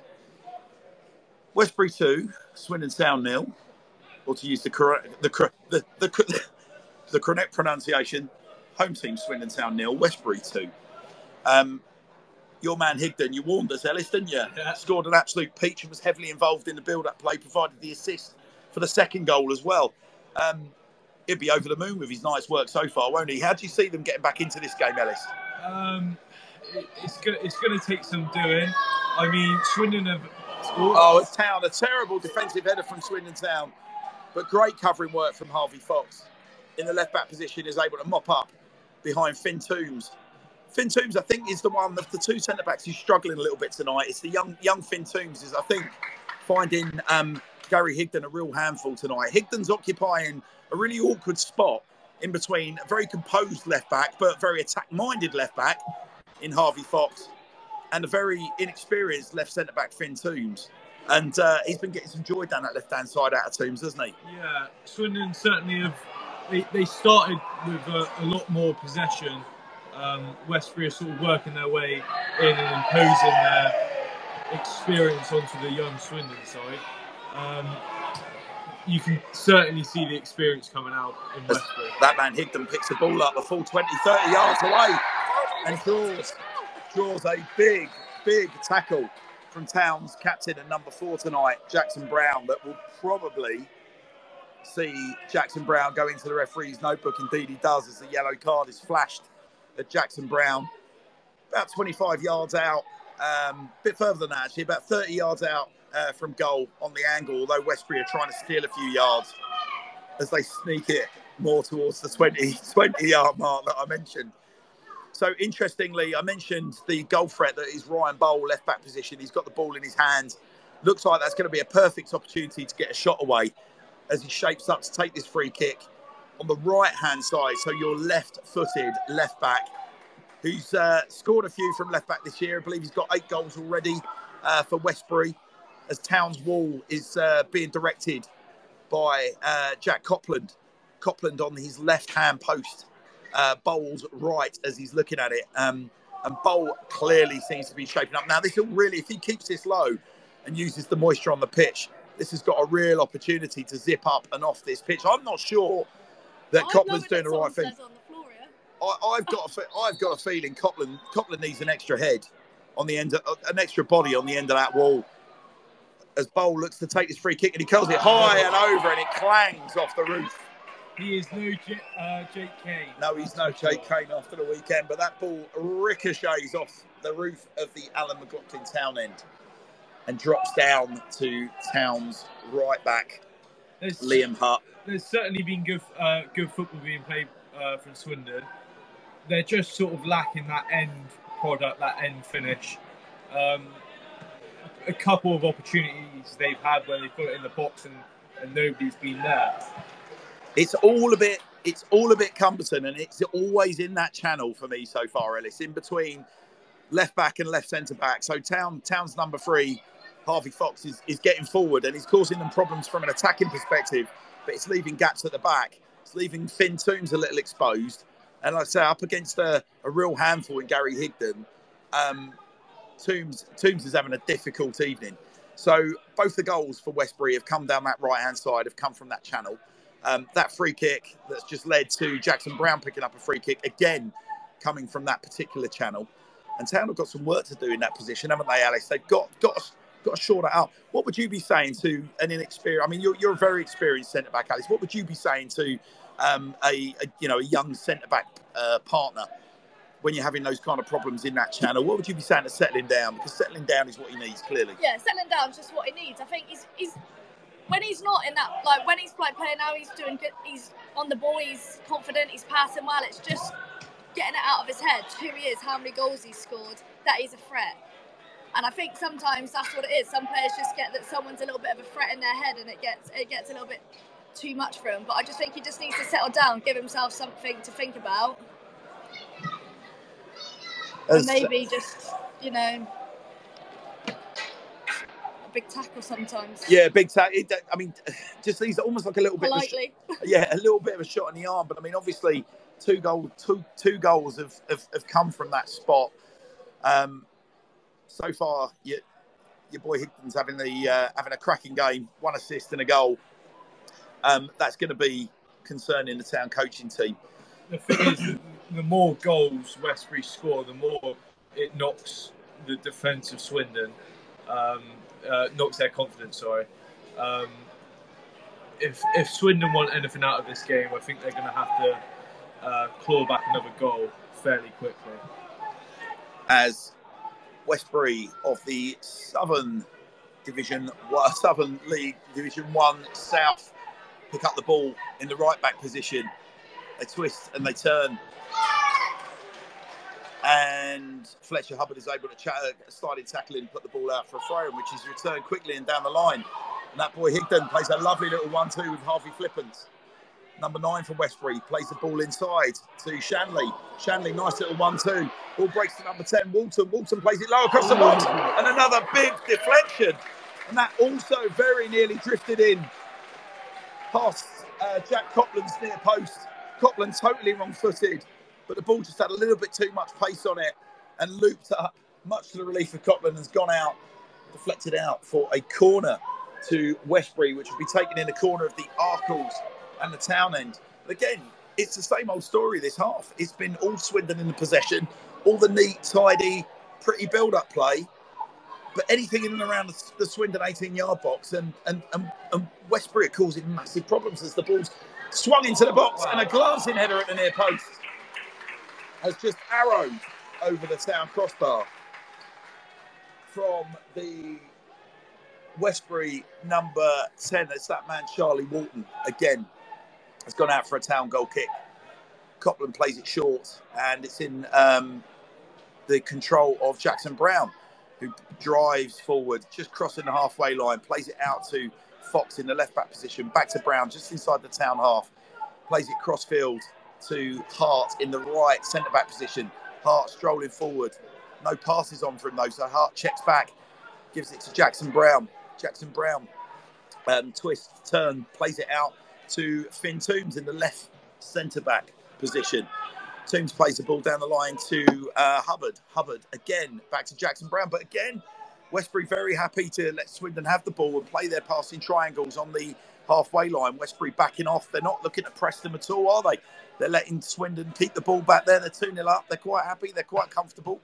Looks like they're quite happy for Swindon to make a mistake and Westbury to catch them on the break, Alice yeah, they're definitely looking for that counter attack ball. They want them they want them to mess up and they can counter attack and try and get another goal, which so far has worked for them. But this play that Swindon are doing, look. So Fox, Fox wide left. Fox plays it inside again. Jackson Brown, Town probing down the left hand side, looking for the opportunity to cross, which Fox can.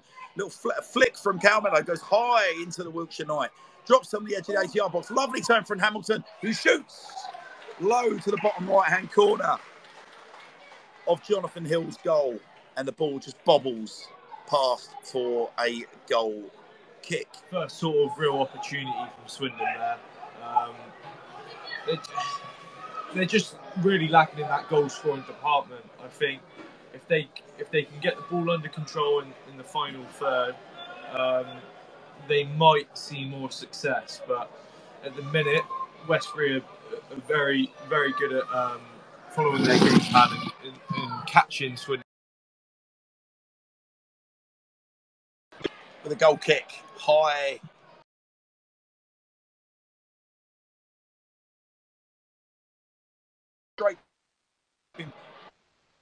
Particularly productive tonight. Lots of work rate. Um, plays it wide to the impressive, it has to be said, Jackson Brown um, in that holding central defensive midfielder position who's spraying the ball around like a quarterback tonight.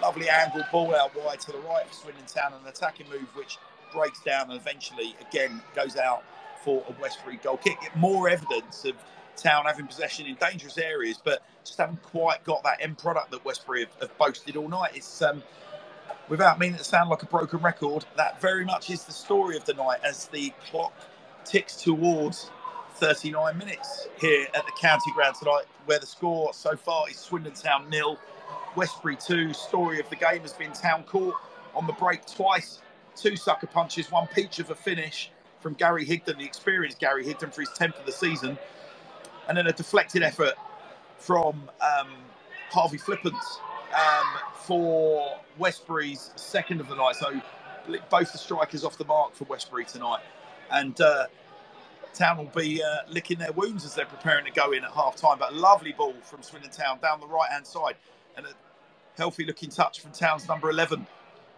Joel McGregor twists, he turns, Ooh. McGregor shoots low. And number six, Jacob Hutchins for Westbury is able to get a very, that looked like that was going in. Bottom Yeah. left hand corner had to keep the beaten, didn't it? Uh, I, I don't think A the keeper block. would have got that. So a corner to Swindon Town, which is going to be taken by number seven, Fletcher Hulbert.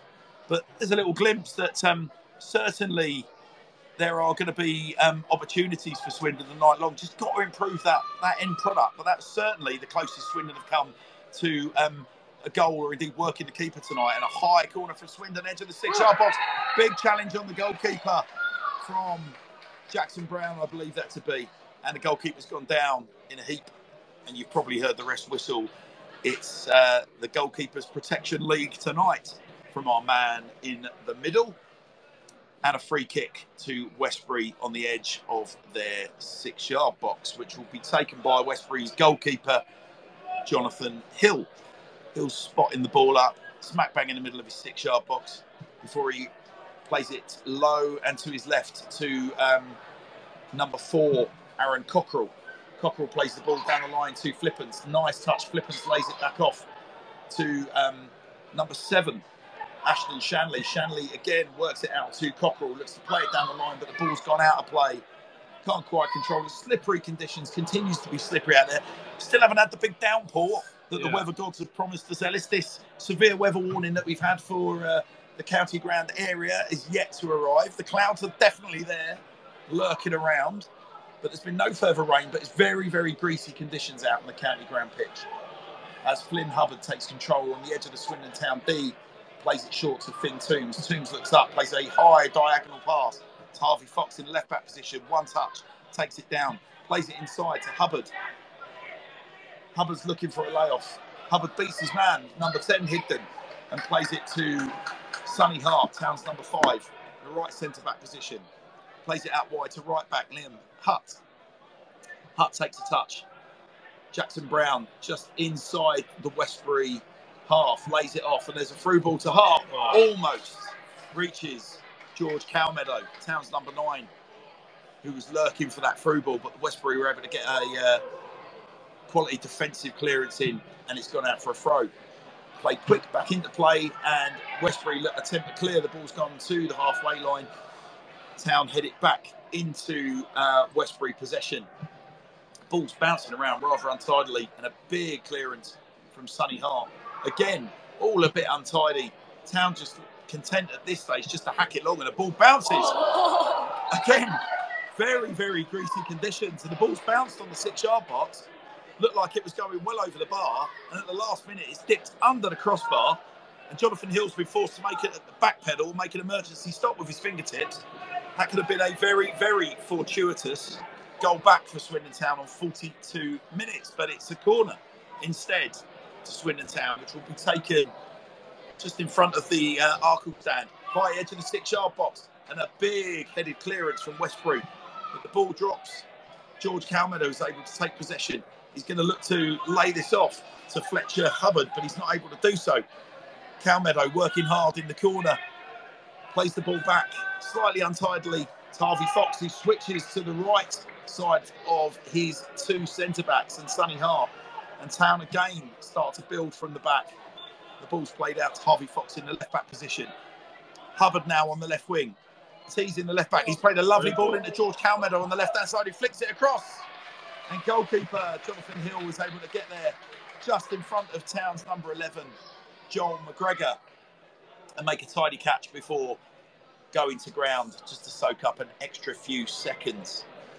As Hill slowly prowls out towards the edge of his 18 yard box before spinning the ball out in front of him and preparing to play it long, which he does down diagonal to the right hand side where Town compete for the header with Jackson Brown, who returns the ball by looping header into the Wiltshire night sky, and the ball goes out for a Westbury throw in halfway into the Westbury half. As we're approaching the halfway point, Alice, what do you think the Westbury skipper, indeed, uh, Westbury manager, um, is uh, going to be telling his um, his charges as they're preparing to go off at half time?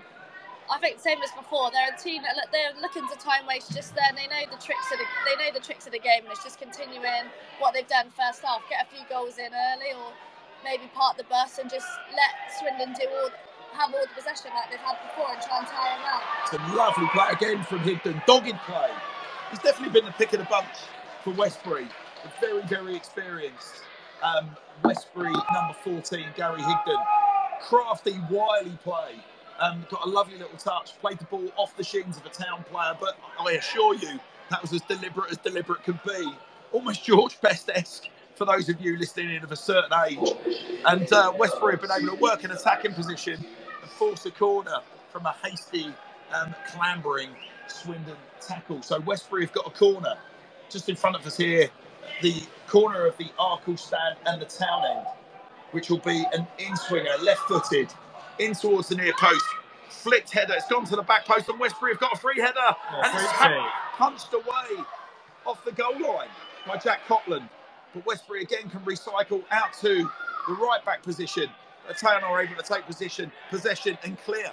Again, I don't mean to sound like a broken record. It is the same issue. Every time Westbury have got an opportunity in and around the 18 yard box, they're working the ball into the 18 yard box. Their experience, their know how, their physicality causing town problems, Ellis, isn't it? Yeah, Swindon have sort of past ten minutes have sort of got back into the game a little bit. Had had a couple more chances, but Westbury keep you know showing the the warning signs that they're still there, that, and they they still want another goal, um, and just showing that Swindon can uh, get too relaxed and, and complacent.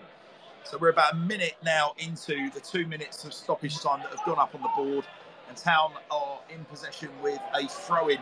Um, Finn Toombs on the right-hand side looks to work it down the right-hand side, and boy, how Town would like to get a goal before half-time, but they've given the ball away lazily down the left-hand side.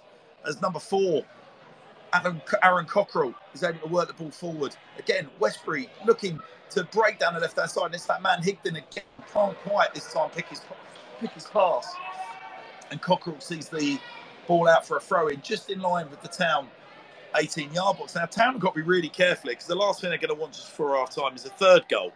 Because we're Yeah. already talking about physically a big mountain to climb as Westbury lost the ball into the 18 yard box and a less than convincing header from Toombs in the left centre back position almost opened an opportunity the impressive Gary Higdon. Luckily for Town, the ball's ricocheted out. So well, story of that half, really, it's been all Swindon Town, Alice, hasn't it? All the play, all the possession, all the passing. Certainly the physical mismatch that we were expecting to really sort of uh, bear out right across the pitch hasn't really borne out at all, has it? It's really just been a story of Westbury in their cutting edge in the town defensive third, the Westbury attacking third. Yeah, Westbury have just seemed to have wanted it, want it a little bit more in front of goal. They've had when we're when we're creating chances, we've got maybe one one one or two up top, but when they're getting the ball into the box, they've got three, four, five people wanting to score a goal, and the more people you've got in the box, the more opportunity you've got to score, and that's what's happened. Well, yeah, a frustrating half um, if you are um, Liam McCartan and the Swindon Town coaching staff down on the touchline tonight.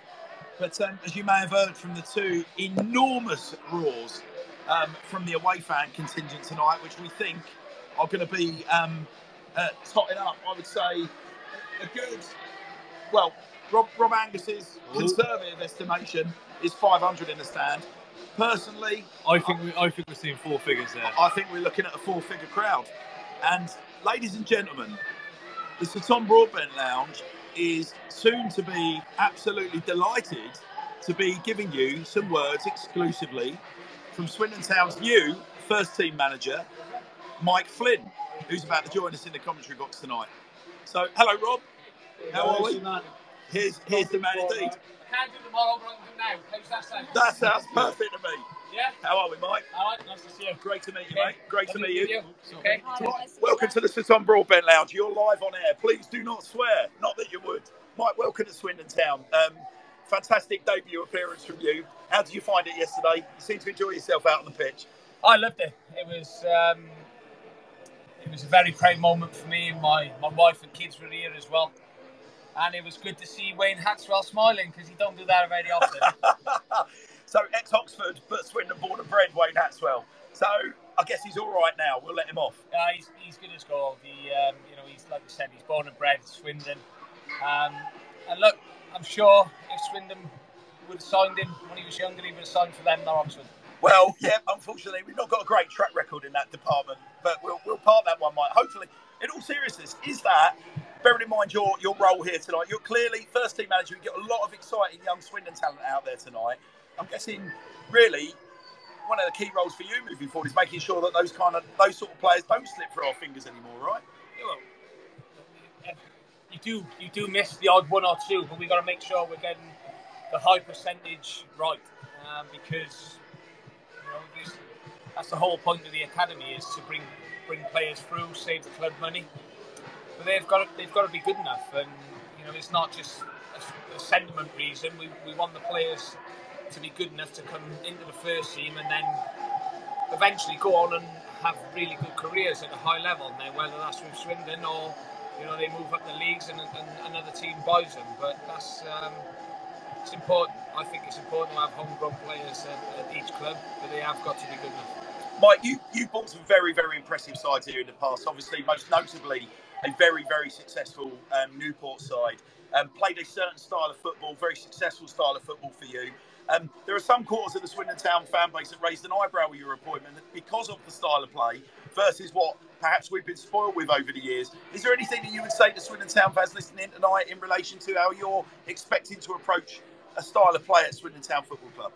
Yeah, the only thing I would say is don't don't get sucked into reading, um, you know, just certain websites or certain reports because for the last two years I was at Newport, we played total football.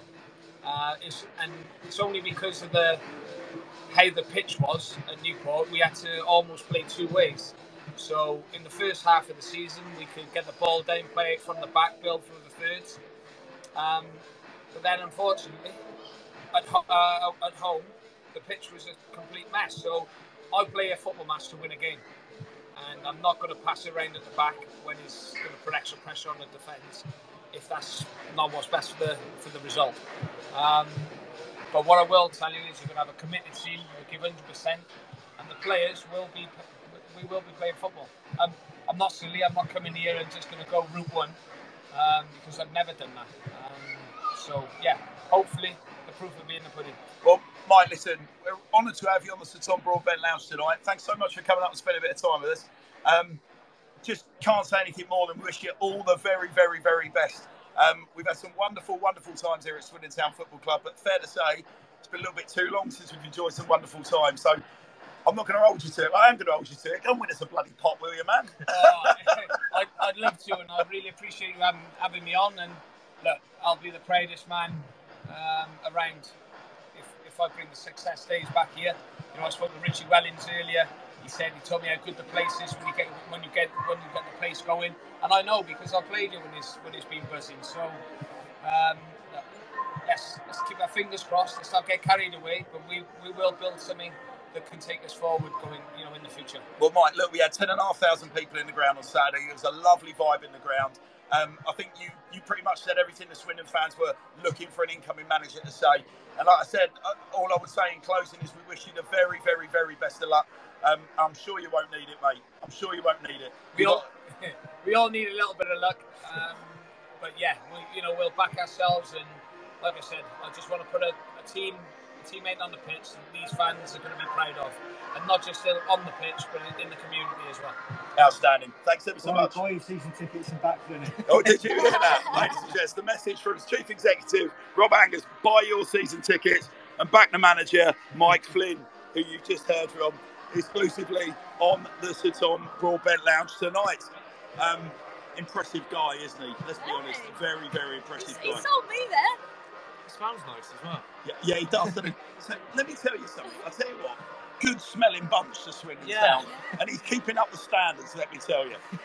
no, but I mean, in all seriousness, um, it's an it's a really really interesting appointment, guys, isn't it? Because, and I, I'm really pleased that we were able to you know get that you know get that question to him about because there are some serious question marks that have been raised. That you know some of the Walsall fans have said that at times the football felt a little bit aimless. Yeah. But it's really interesting what Flynn was saying about the, the change in style there at Newport, based on a deterioration of a pitch. To be able to have that flexibility bodes well because the last couple of Swindon Town managers seem to really struggle with a plan A, plan B, plan C. Yeah. It this this looks to me like this is going to be a guy that is used to switching things around in game, making things happen, making changes, but crucially winning football matches, right? Yeah, for, for me, this this appointment in in the manager was more vital than than it has been in in the past couple of seasons. Um, you know, the past couple couple of managers we've had haven't engaged with the fans.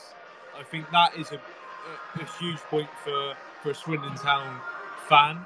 Um, and you know, of course, the, the, the main the main thing you look in in, in a in a manager is results. At the end of the day, you, um, you want to be winning games, um, and let, let's be honest, he was at Newport. He'd done a, a great job at Newport. Good cup runs on on a much smaller budget than what Swindon have. Um, like like he touched on then, the pitch wasn't great. We've got one of the best pitches in the league. Um, I think it's a it's a great appointment, and I think it's it's going to take a couple games. Um, it's not it's, it's never going to click straight away. It never did with Richie Wellens um, or Paolo Di Canio. So I think it's a really exciting appointment for a Swindon fan. Um, and yeah, in- interesting times. I, I just love the fact that I hope if there are Swindon fans that are listening in tonight that have concerns about he's just going to be very one dimensional and he's going to be very, very long. I mean, he's literally just giving you your answer right there. Yeah. Like, don't believe the hype. Now, interestingly, um, I spoke to a couple of members of the uh, playing staff um, that have worked with Michael Flynn on Saturday previously um, during his time at Walsall. First thing they said to me again, I said, like, I, my assumption was, I said, it's going to be pragmatic football, surely, like pragmatic winning football. And I got a wry smile, and I don't believe it. Like Flinny likes to get the ball down, likes likes to play. So um, for a guy that um, for a guy um, that's carved a career playing career um, in a defensive position, um, likes to get the ball down, likes to attack. But you know what? Crucially, it's still very very fresh in my mind. Mike Mike Flynn's Newport County Yeah. had a lot of similarities, I believe, with Steve Evans' Stevenage that Yeah. we saw at the county ground a couple of weeks ago. And I've got to tell you, I stood in the county ground that night and I said, you know what, love or hate Steve Evans, and trust me, I really don't like the guy, but you could not fail to look at what he's built there and appreciate what he's built. Fundamentally, It's a team that wins football matches, and and at the end of the day, yeah, of course, everybody wants like nice, neat, sexy football. But you know what? It wasn't that bad. Yeah. What Stevenage brought to the brought to the party. And let's be honest, results this season have have really not been the best. Um, I'm I'm all for uh, a change in sort of in in play. Um, not not majorly. Obviously, obviously, as a football fan, you don't want to see hoofball every game, but this is League Two. If, if we're going to win games, we, we'll go up the league. Simple as that. You, you need to win to be promoted, and you know, if it if it means we're not playing around the back every single game, then so be it. I mean, and also, I mean, uh, obviously, there's a lot been said about. Whilst we're talking about Flynn's admirable record at Newport, there's a lot been said about his, you know, less than stellar performance at, at Walsall. But Walsall are a, a club that are, have got their own troubles, right? Yeah. I mean, you, you look at their their attendances this year, um, have not been particularly impressive. They feel like a club that have really kind of like lost their way. Yeah. I in many in many respects, it kind of feels a little bit like, I guess some might even say, a little bit like what maybe Jody Morris felt he was he had to work with this season. Yeah, and let, let's be honest, Walsall they, probably don't have the biggest budget in the world. The same with Newport, and um, as we've been told, we've got a, a competitive budget for this league. I think we've got a good core of players in the squad at the minute. I mean, if, if you can keep Charlie Austin, um, that's that, that's a big, a, a massive player in, in the squad. You've got the likes of Clayton at the back, Brewitt if you can keep him, uh, Blake Tracy, all, all these players. You, you've got a good sort of um, five or six players that, that that you can build a team around, and th- th- there's players that Flynn can bring in that, that he's worked with. Um, that, that can add to this squad, add to the strength. I mean, if it was me, if we're keeping Charlie Austin, you build that side around Charlie Austin. Um, and look, he's been in the game a long time. I've, he knows what he's doing. He he probably already has um, an image of what players he wants to bring in, um, and he's he's got the time. He's got he's got the whole of, of the summer to bring in players, um, let players go, and and work on what he needs to work on. What, what impressed you, Alice? Um, I appreciate you said he pretty much sold you into buying a season ticket. What um, what was it you heard from from Flynn that, that impressed you or, or or pricked your ears up? I just thought he was very charismatic. I thought, I think taking the time to come up and speak to us, to know, to know, to to have only been here one game, to know the podcast, things like that, really, really, like really makes me want to know someone better. And I think him just talking about the reasons why he played certain different, like certain ways, and the way that he wants the players to be a team, but not just on the pitch, but in the community as well. And I think to engage more town supporters and fans, the only way we're going to do that is to get these, like, to get the get the boys and the, and the women as well into the community and doing things. And I think that's going to help long term, looking at guys that want to play football and that want to play for town. Because I think that's how we're going to get this club back is having players that are playing for the club, not just themselves, and want to be and build a team and be here for a long period of time. Yeah, I mean, I guess that's the point about Mike Flynn Ellis, isn't it? He didn't have to come up here tonight to speak to No. us. Just like he didn't have to go out on the pitch on Saturday. Just like he didn't have to stop outside the Arkells and sign every single autograph and speak to every single supporter that asked him for a few moments of his time. Yeah. That is a very, very, very contrasting picture to what we had with the previous manager, who appreciate Jody Morris would have been brought up at, you know, Cobham, Chelsea, Premier League football, Leeds. He's played for some big clubs. Yeah. I guess with that comes a certain level of self protection and maybe a bit too closed Yeah. because of, of you know the, the environments that maybe he's used to. I think the thing that I really appreciate, I guess the point I'm trying to make is I've made the point that I think the manager of Swindon Town has to appreciate he's not just the manager of Swindon Town, he's like the captain of the whole town Hundred he becomes almost like a community leader, whether he likes it or not.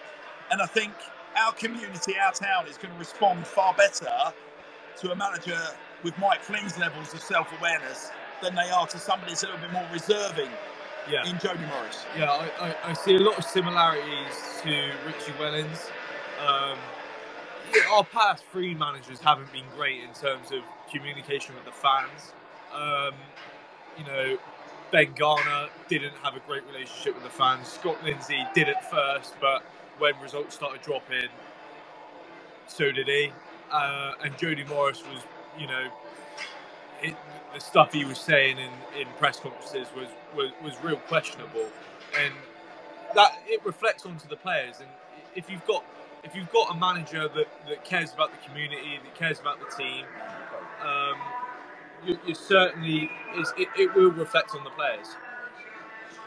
So, can't help but notice you've always got to appreciate when your Swindon Town manager turns up in a duffel with a furry hood as well.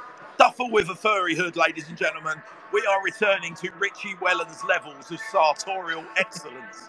let me tell you, never particularly impressed with the faces that have followed on from Richie Wellens. When it came to, uh, I mean, Wellens had a he had, he had a, a great line in studded jean and, and designer shoe. And uh, no, I'm sorry, but anyone that just comes walking into the commentary box rocking that level of uh, of furry duffel coat is a winner in my book. He had me at hello. No, but like, I mean, like seriously, parking it all on Saturday. I was surprised, to be totally frank. Ten and a half thousand supporters. Um, there've been changes, haven't there? Sandro Di Michele's now left the club. Um, as Town kick off for the uh, as, as Westbury kicks off for the second half. But just to, just to wrap up that commentary, Sandro Di Michele has uh, has disappeared. Obviously, changes in the managerial uh, office as well. It seemed like on Saturday that the touch paper was still alight. Ellis, would you say that's fair? The touch paper that that, that Clem clearly lit when he turned up. Yeah. Um, look, there, there was there was signings in the summer that. Ooh, Oh, and No. oh, offside, no, offside.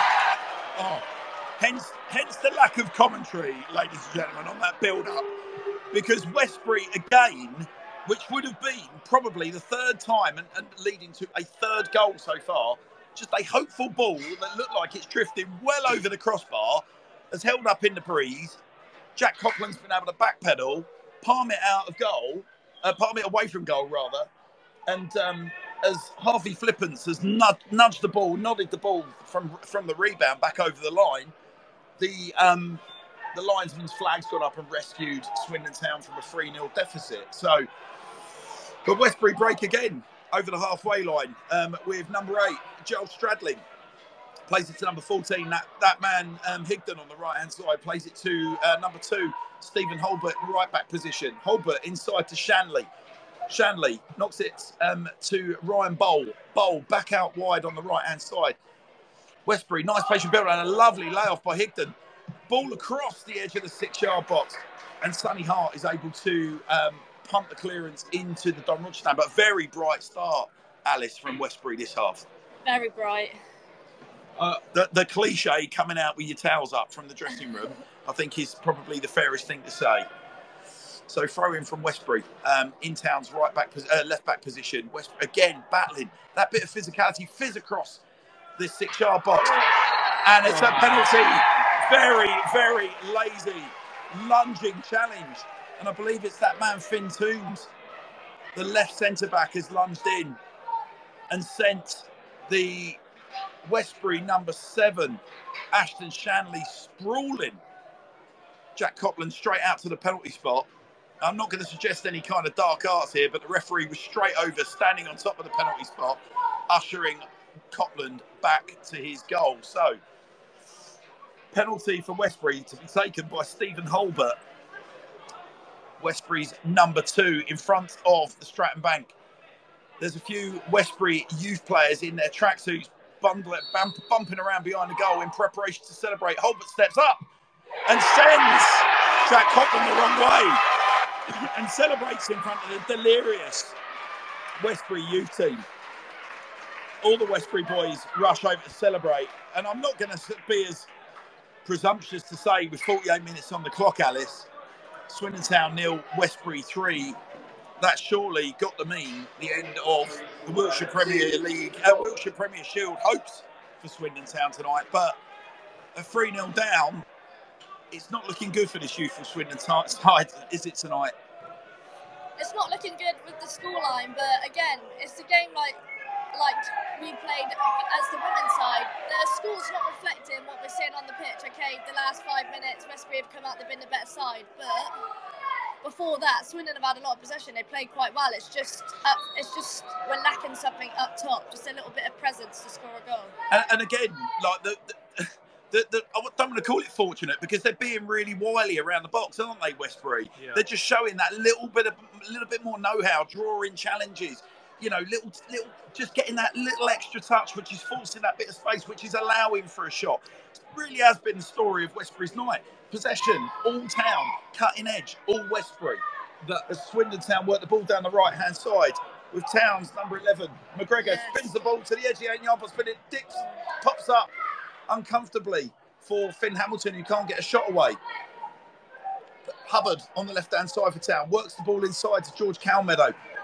Twists, turns, tries to get a side to goal, can't quite get it, forces the ball wide to the left hand side to Harvey Fox, who's forced back out wide to Town's number eight, Ali Stewart. Stewart plays a high, hopeful ball to the edge of the 18 yard box, which again, Westbury, with their extra height and physicality, are able to muscle Swindon Town off the ball and get it cleared well into the Swindon Town half. Town back in possession, trying to work the ball forward. Can't quite make it count. A couple of ugly challenges. The ref seemed to let the first one go by Hamilton on uh, Charlie Walton, but the second one, a robust challenge on Aaron Cockrell, has been pulled back by the referee for a free kick, which will be taken by the Westbury goalkeeper, Jonathan Hill. So it's, it's an interesting one now, really. Whether the town coaching staff just decide to, to twist or stick in terms of they've got options on the bench. You know, they've got attack minded players like to Tom Wynne Davis. Potentially could be introducing him, switch to a three at the back. Yeah. But again, with the with the the attacking threat that Westbury have shown tonight, it'd be a, it'd be a brave man, brave man. But three 0 down, what have you got to lose? Yeah, I I think we're we're certainly seeing the experience of, of Westbury coming into play. Um, in, in terms of in terms of Swindon, you'd like to think their their fitness may come into play towards the uh, latter stages of the game, um, and and like you said, changes could be could be key to that. I mean, again, Alice, like here you are, six minutes into the second half. You've conceded soon after the you know the half time whistle. Um, to what extent does it change the the you know the you know the, the manager's plans, the sort of you know the message that's been given in the changing room? Because now it's it's it's pretty much you know deliver the brown stuff or get off the potty, isn't it? Let's be honest. It definitely is. I think, to be fair, if I was the manager, I would try and change it up a little bit. What have you got to lose now? Do you know what I mean? Ooh. Yeah, and it's looking like two subs are being ready down there in front of us. Um, I can see George Alston. It looks like he's, he's stripped off and he's certainly ready to go. There's a second sub down there at the moment. He's got his bib on. I don't quite recognise his features given the uh, youthful nature of the sub. But uh, Town definitely looking to make two substitutes, uh, substitutions early uh, in this second half. As again, Town have got possession deep inside the Westbury half, but are content to work the ball all the way back to Jack Copland. Pattern of play not too dissimilar to the first team. Um, for those of you that have been regular attendees at the county ground this season, lots of comfortable possession around the back. Westbury very, very happy to let Swindon Town have possession on the 18 edge of their own 18 yard box. And obviously, as the game progresses, Westbury are going to be increasingly happy to let Swindon Town have all that possession and just keep the ball back there because they're just not hurting them, Alice, are they? So deep in our own half. No, definitely not. They, they've stuck to their game plan. They're allowing us to have a lot of the ball. We're creating a lot of chances, but they're just mopping it up and then getting it getting it into the box where they're looking dangerous. So long ball down the line by uh, Ryan Bowl. The uh, Westbury fullback has uh, drifted out of play for a Swindon Town goal kick. 52 minutes gone. So the clock just approaches 53 minutes. And Town play a short goal kick to Hart in the right centre back position. Hart inside to Hamilton. Hamilton slips it back to Liam Hutt, back to Hart, back to Copland now on the edge of his six yard box. He's being pressed by Harvey Flippance. Copland sprays the ball out wide um, to uh, Swindon Town's number three, Harvey Fox, who twists and turns and re- returns the ball back to Copland. Again, minimal press really from Westbury tonight as the ball's played forward to Hart. Hart striding forward. Um, just crossing the halfway line. Ball's played um, to Towns number in the right right hand attacking uh, right wing back position. Gets the ball across the six yard box. Some neat one twos. And eventually a shot from Swindon Towns, number three, Harvey Fox, which goes high and clears the town end as a spare ball is returned to play. So the town two substitutes have been ready and they are coming on and can confirm it's number 15, George Alston, and number 17, Danny Gonzalez. We're just trying to work out who's coming off now. Well, number nine, George Calmeadow, one of the more experienced players out there. He's not had a lot of joy tonight, though, has he, Ellis? He's going to be coming off. Yeah, um, you, you could argue whether that's due to a delivery to him. You can you can certainly see the experience in in Calmeadow um, up the top, but again, if you're not getting the delivery to your feet, then you're not going to score. And number 10, Finn Hamilton, certainly impressed in fits and starts in the first half. Um, a lot hopes of um, uh, high hopes for Finn Hamilton and his future um, as a potential Swindon Town first team player. Um, but he's only managed to clock up 54 minutes tonight, and he's been replaced um, in uh, centre midfield. So big substitution for uh, Westbury tonight, and it looks like that boy who's coming off, trying to work out who that is. That's not Higdon, is it? That is number three. So we talked about um, Ryan Bowl being a goal threat, popular figure amongst the Westbury fans, but Ryan Bowl has um, has come off as a high goal kick from Westbury. Goes long into the Swindon Town half. Again, some neat interchange and a rather ambitious strike from uh, Higdon, uh, impressive veteran number 14, um, which was blocked by Swindon Town, but they break forward again, trying to knit their passes through the edge of the 18 yard box. Can't quite make it work, and Town are able to block and play the ball into um, their uh, right back, uh, Liam Hutt. Hutt's a nice interchange with Sonny Hart. Hart plays the ball down the line to number seven, Fletcher Hulbert. Hulbert infield to Jackson Brown. Jackson Brown uh, to uh, Toon. Toon down to the. Oh, it's a beautiful ball Swindon Town have got an opportunity with number 17. Oh.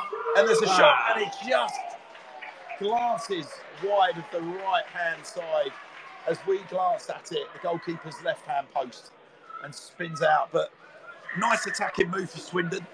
But again, lacking that um, lacking that potency that Westbury have displayed um, when they've been in um, similar attacking positions, Alice. Yeah, definitely. That I think that sort of like change has given them a new lease of life. It's def- a lot, a lot more attacking now. So fingers crossed they can get a goal. So I think once you get one, you can get another. So long goal kick for Jonathan uh, Hill in the Westbury goal. Um, again, doesn't really trouble Swindon. They're able to head it defensively clear, and the ball is picked up by that busy number seven Fletcher Hulbert, who's been impressive tonight um, when he's been able to get on the ball. But loose ball in field uh, to uh, substitute Gonzalez. Didn't quite read it and the ball finds its way back to um, Hutt in the right back position. Westbury noticeably pressing Swindon actually now a little higher up the pitch. Copland um, plays it um, forward infield. Town have got it on the right hand side again, trying to angle a pass. Hulbert can't quite reach his intended target. Number 17, Gonzalez tries to do exactly the same thing, but cut out by the Westbury centre backs who are able to build now down the right hand side. Long raking pass which is flicked on. Oh, the timely intervention by Finn Toombs in the left centre back position um, as um, Flippance, the busy number nine for Westbury, was looking to get on the end of that. So a little trip off the ball on Town's number eight, the busy Ali Stewart.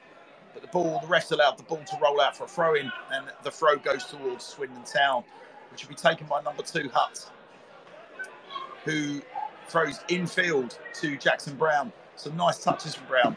Twists, turns, gives it short. possession of Gonzalez. Gonzalez looks like a busy, very skillful, attack-minded central midfielder. A little ding down the line to Hulbert. Hulbert looking to outmuscle the Westbury number 10. Can't quite get there, but he's able to get up into his feet. Crosses dangerously to the edge of the six-yard box. And that's headed away by Westbury. Good, solid defensive header.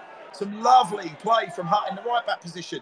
Nice little triangle 17 Gonzalez dinks the ball to the back post. There's a free header, but they just can't quite get it on target. And that was the, the other substitute, George Alston. A weak header from the young man. I think he was uh, he had a little bit more time than he thought there, Alice. Definitely a little bit too much time to think, but it's great attacking play and it's getting the crowd going. So fingers crossed for a goal.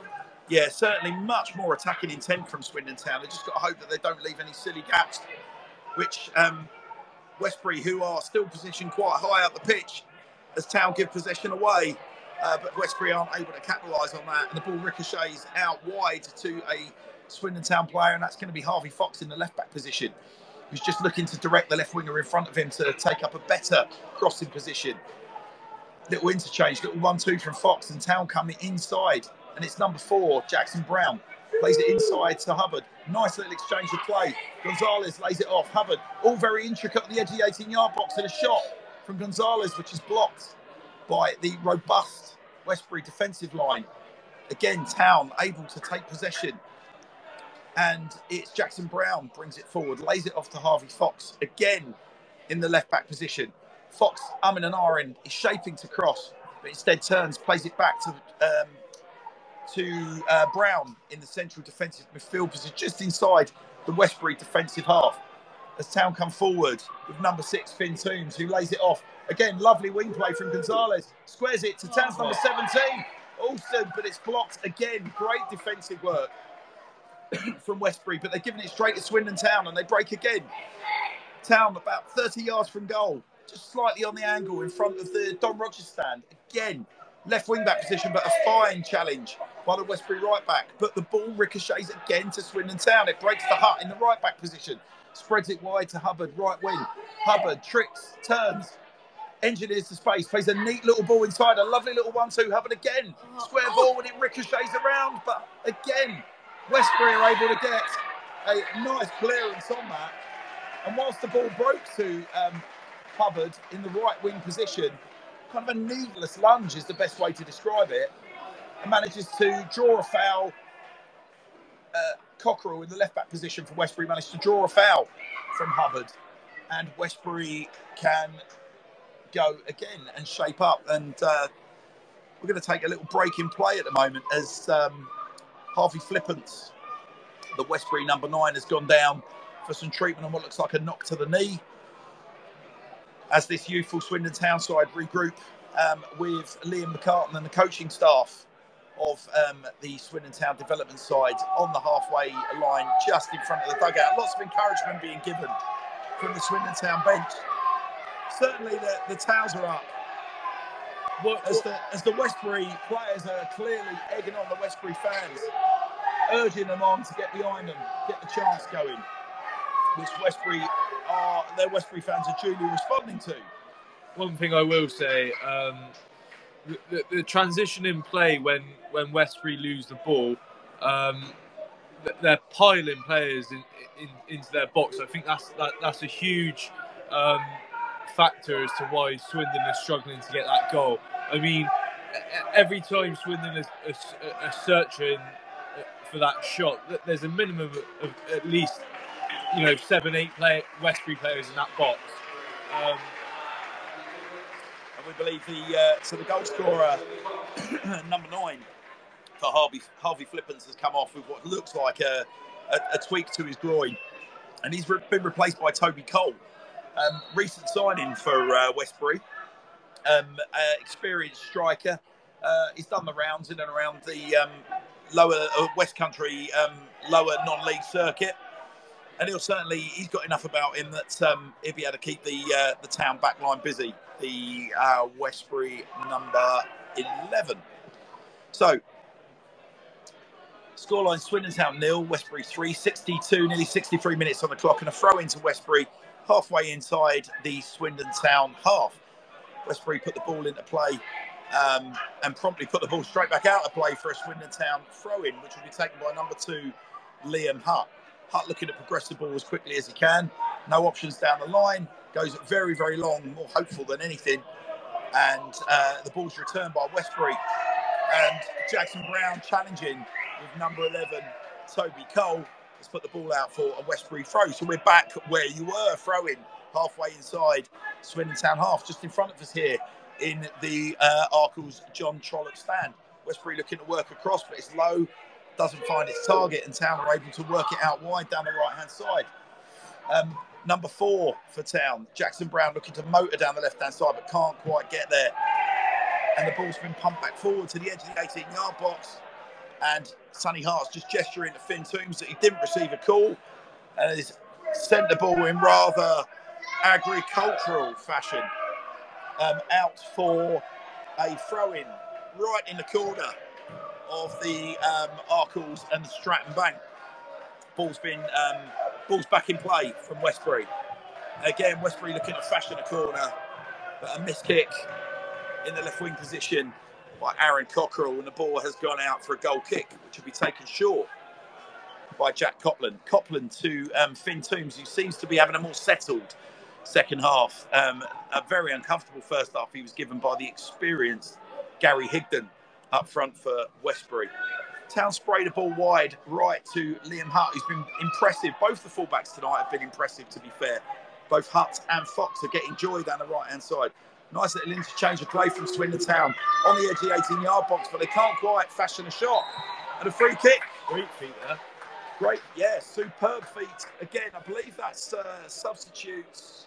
That's number 11 for Swindon Town, isn't it? John Yeah. McGregor. Some lovely footwork on the D. So just outside, about um, 20 yards outside the um, central position at the town end. And uh, Town have got a um, shooting opportunity for sure. Standing over the ball, you've got uh, number four, Jackson Brown, the captain for tonight and you've got number seven, Fletcher Hulbert. And it looks like they're shaping up for a shot, although the supporting cast, centre halves et al., are assembling on the far left hand side. This is clearly a well rehearsed free kick. Jackson Brown is standing over it. If it's going to be a pile driver or a flicked effort from Hulbert, it's going to be a flicked effort. Hulbert curls it half a yard over the top of the angle of crossbar and post and Jonathan Hill heaves a sigh of relief. So 65 minutes on the clock, but still, um, Town aren't necessarily throwing everyone forward. Alice, at what point do you think they're going to just go for broke? It's a cup final. They're on their own turf. They're three 0 down. Um, big crowd under the floodlights. I think I think the last ten minutes they'll go all guns blazing, but I think at the moment they're regimented into playing the right balls, doing what they've been doing the whole season, and trying to execute that plan and the way of play that they've been playing because it has been working for them. It's just been unfortunately we haven't been able to get that many shots off. But I say that now, and Nice footwork from Hulbert on the edge of the 18 yard box. But again, just no real conviction behind the shot and a um, looping, curling effort is easy pickings for Jonathan Hill in the Westbury goal. But yeah, we're certainly seeing Town, um, you know, gambling a little bit more in attacking positions and asking more questions. Um, but there, you do still have this feeling as Westbury move forward that they've still got just that little bit of something about them as they break down the left hand side. And, and it is that lad, the substitute, Toby Cole on the left hand side, asking questions of Town's right back, Liam Hart. And Cole plays it short to number 10, Charlie Walton, who is himself a big lump. And Walton wraps a foot through that, sends it high over the Swindon Town bar. Um, Swindon Town have got a spare ball down that end. It's immediately returned into play. The rain has started. And we have, yes, we do have rain here at the county ground. It's, it is lashing down. So if this is the long overdue severe weather warning, which we certainly expect it to be, this is going to be interesting to see whether it affects play at all, whether it's um, affects the way, or whether it actually saps the energy from these tiring Westbury legs as the header from Swindon Town from just the edge of the box. And again, it's uh, that number 11, the busy Joel McGregor, who flashes a header from a hopeful Swindon Town cross from Hulbert, which just glances wide of the goalkeeper's right hand post, our left hand, as we're looking at it. As again, Westbury supporters just looking to kind of G, G that green army up, see him over the uh, over the line. About 20, 21, 22 minutes plus stoppage time left on the clock. High ball from Westbury, looking to challenge the Swindon Town back line of Toombs and Hart, but they're able to mop that up. and the ball's given to Jackson Brown, who strides forward with purpose. Brown plays a lovely ball down the left hand side, which Joel McGregor will chase, but the ball is put out of play by Stephen Holbert for a Swindon Town throw in halfway into the Westbury defensive half. Town build again down the left hand side. Again, ball goes back to the left back, but this time it's switched high to Liam Hutt in the right back position. Takes a big touch and carries it back inside his own half. But the ball's played short to Hart before being um, slotted out to Town's number eight, Ali Stewart. Town lose possession. Westbury back in possession, just inside their own half. Walton plays a measured ball down the left hand side, and they break with Stradling on the left hand side. Stradling flicks it, flicks it oh. across, and there's a big opportunity for Westbury. And it's Gary Higdon who manages to connect with a toe, almost like went for the back heel, but managed to sort of spin round and connect again with a toe, sending it towards the goal, and it's literally a couple of centimetres wide of Jack Copland's right hand upright. But out for a goal kick to Swindon Town, which again is immediately returned to play. Town wasting no time, but loose pass in the Town midfield. But Jackson, uh, Ali Stewart rather, is able to get back and mop up. Town in possession down the left hand side attacking with menace. Town committing, uh, Town looking to commit defenders. Some lovely footwork from Town substitute number 15, Gonzalez. Back inside to Town's uh, number, uh, sorry, Alston back inside to Gonzalez. Again, they feed it out wide to left hand side. A high cross for Swindon Town, which is headed clear by Westbury. Again, in that left back position. Fox looking to fashion across. Can't quite make that work. Town, intricate play on the edge of the 18 yard box. Some lovely touches from number 15. He's able to again try and hustle and bustle his way through.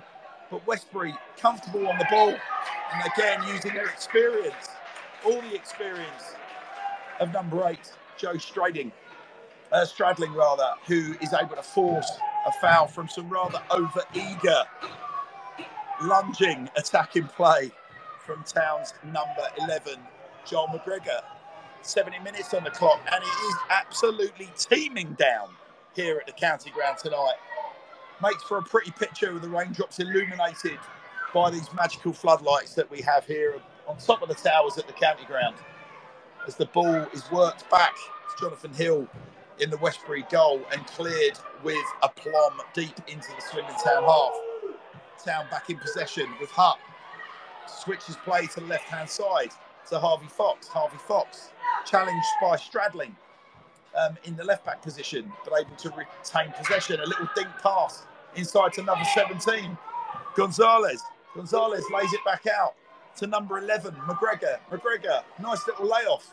There's a cross from Fox. Too high, though, for any of the Swindon Town attackers. And the superior height of the uh, Westbury defensive line, they're able to head that clear. The ball is in the right wing position with right back um, Liam Hutt and uh, Hutt inside to Hulbert, who can't quite make anything of it. And Westbury are content just to pump that forward and again deep into the Swindon Town after it's picked up by Town centre back Finn Toombs. Toombs on the ball, plays it inside to uh, Jackson Brown, central defensive midfield position, switches it to right centre back. Sonny Hart, Hart inside to um, McGregor. Nice little layoff to Gonzalez. Some lovely play, but appeals for a penalty just inside the 18 yard box. Waved away by the referee. Lovely cross in, and there's a header oh. which crashes off the crossbar. And the follow up, oh. the volley on the edge of the six yard box is blocked by Westbury. Fantastic defensive play by Westbury to survive that. Fantastic rapier thrust of an attack from Swindon Town. Lovely high cross into the ball, Alice, uh, into the box, Alice, wasn't it? And a lovely header. I believe the header was from number 11, Joel McGregor, which crashed off the off the uh, town end crossbar. And the follow up shot, believed from Ali Stewart, was blocked. Last ditch challenge by Westbury. Now, this is where Town's fitness is really starting to show, Alice, isn't it? It's like it's relentless attacking play that you're seeing from Town. It is relentless. It's going to make the defence. You can see they are tired. When when you when you're constantly being attacked, it's not only mentally draining but physically as well. And I think this is where Town could get something here. Is to just continue with the attack and hope that they make a mistake and counter attack on that. So the corner came to nothing, and the ball is out of play um, just inside the Swindon Town half, and it's a throw in from Liam uh, from Liam Hutt. Liam Hutt infield to Sonny Hart. Sonny Hart very very comfortable on the ball as he has been all night. Strides forward before checking his run, um, turning back outside and playing it to right back Hutt. Hutt down the line to number 17, Danny Gonzalez. Very, very tricky, exciting looking player on the ball. Certainly a big prospect, a name to remember. Danny Gonzalez, one for you for the future. But Gonzalez couldn't keep possession um, and um, momentarily lost possession, Westbury. But they've given it back to Swindon, who have got it in the left wing position. And again, it's that boy Gonzalez looking to um, create some neat triangles with Jackson Brown and Finn Toombs. Lovely inch perfect pass from Toombs, which opens up some space in the midfield. Again, lovely layoff from Hulbert. Hulbert can't quite get the uh, complete the pass, however, and Westbury have been able to force a um, no, they've not rather. Swindon have been able to force a throw in just halfway into the Westbury half. Thrown early again, chested off, looking for the run of um, Hulbert, number Towns, number seven down the right hand side, but can't quite connect. But again, Westbury are content for the ball to be returned to the Swindon Town half, where centre back Toombs plays the ball out wide left to Fox. Now you're really starting to see Swindon with their passing play and intricate passing ask some questions of this Westbury team's fitness. And again, Town looking to put the ball into the box, but it can't quite reach its intended target. And Westbury break again, but again, just an aimless long ball forward, Alice, which suggests to me that Westbury are really starting to tire. With 75 minutes on the clock, maybe that big county ground pitch out there is finally starting to take its toll. Was a big opportunity down the right hand side, and again, it's that boy Gonzalez had more time than maybe he thought. Checks his run when he had a wonderful crossing opportunity. Again, surrenders that to Liam Hutt, but in doing so, surrendered that 25 yards out. And now Higdon breaks. And now there's a break on for Westbury. Higdon links up with substitute Toby Cole and some fine defensive covering work from Finn Toombs has seen the ball go out for a Westbury corner. But again, as Town looking to commit bodies forward, they've left themselves wide open, a two on two situation at the back. And I probably had my money on Westbury getting a fourth goal there. But um, fine last ditch tackle, Alice, from um, Toombs had a much better second half than he had a very uncomfortable first half, didn't he? Yeah, he did, but he's really come out this half, and I've been really impressed with him. I think the character he's shown, the first half maybe not his best, but the second half he's definitely put on a different, a different display. Well, Westbury in no hurry to take this um, free kick. Just looking at the body language amongst the Westbury players, They know how to play they, it. they certainly, yeah, they certainly look like their they're, laces up in a minute. yeah, they're starting to run the clock down. A high corner that's putting. Oh, that's. Oh, well, it looked to me a free header at the back post, and it looked to me that that had gone in. Um, but unfortunately, it gone. Unfortunately for Westbury, it had gone into the side netting, and Swindon Town survived a uh, another scare. Town got to be uh, careful here that they're not going to get caught on the break. But again, more attacking intent from Town down the right hand side. Some lovely interchange between Hutt and Hulbert on the right hand side. As Cockerell holds Hulbert up, Hulbert plays the ball down the line to Hutt, but a bit too much on that. And the ball goes out for a Westbury goal kick. With two substitutions for Westbury. Uh, coming on is number 12, Ben Griffiths, and number 20, Jack Biddiscombe and we'll try and work out who's uh, who's coming off for uh, for Westbury. Coming off for Westbury is going to be number seven, Ashton Ashton Shanley, who's been steady, not particularly spectacular. So double change for. Uh,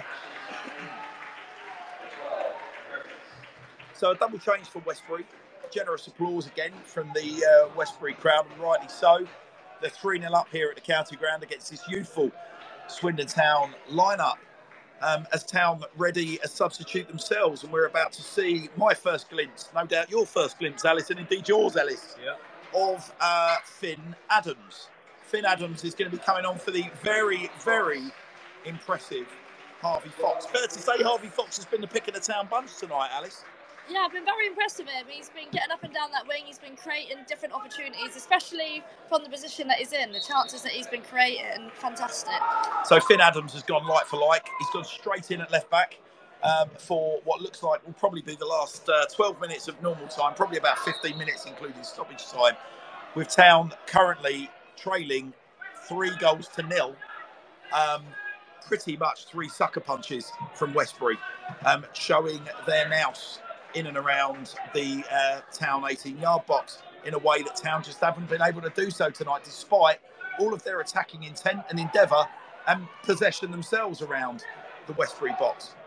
But Westbury in possession now, halfway inside their own half, and a high ball again from Westbury, which just rolls all the way forward to Jack Copland, and that's not going to bother Westbury while they're guarding a um, 3 0 upside as Swindon Town take possession midway in their own half.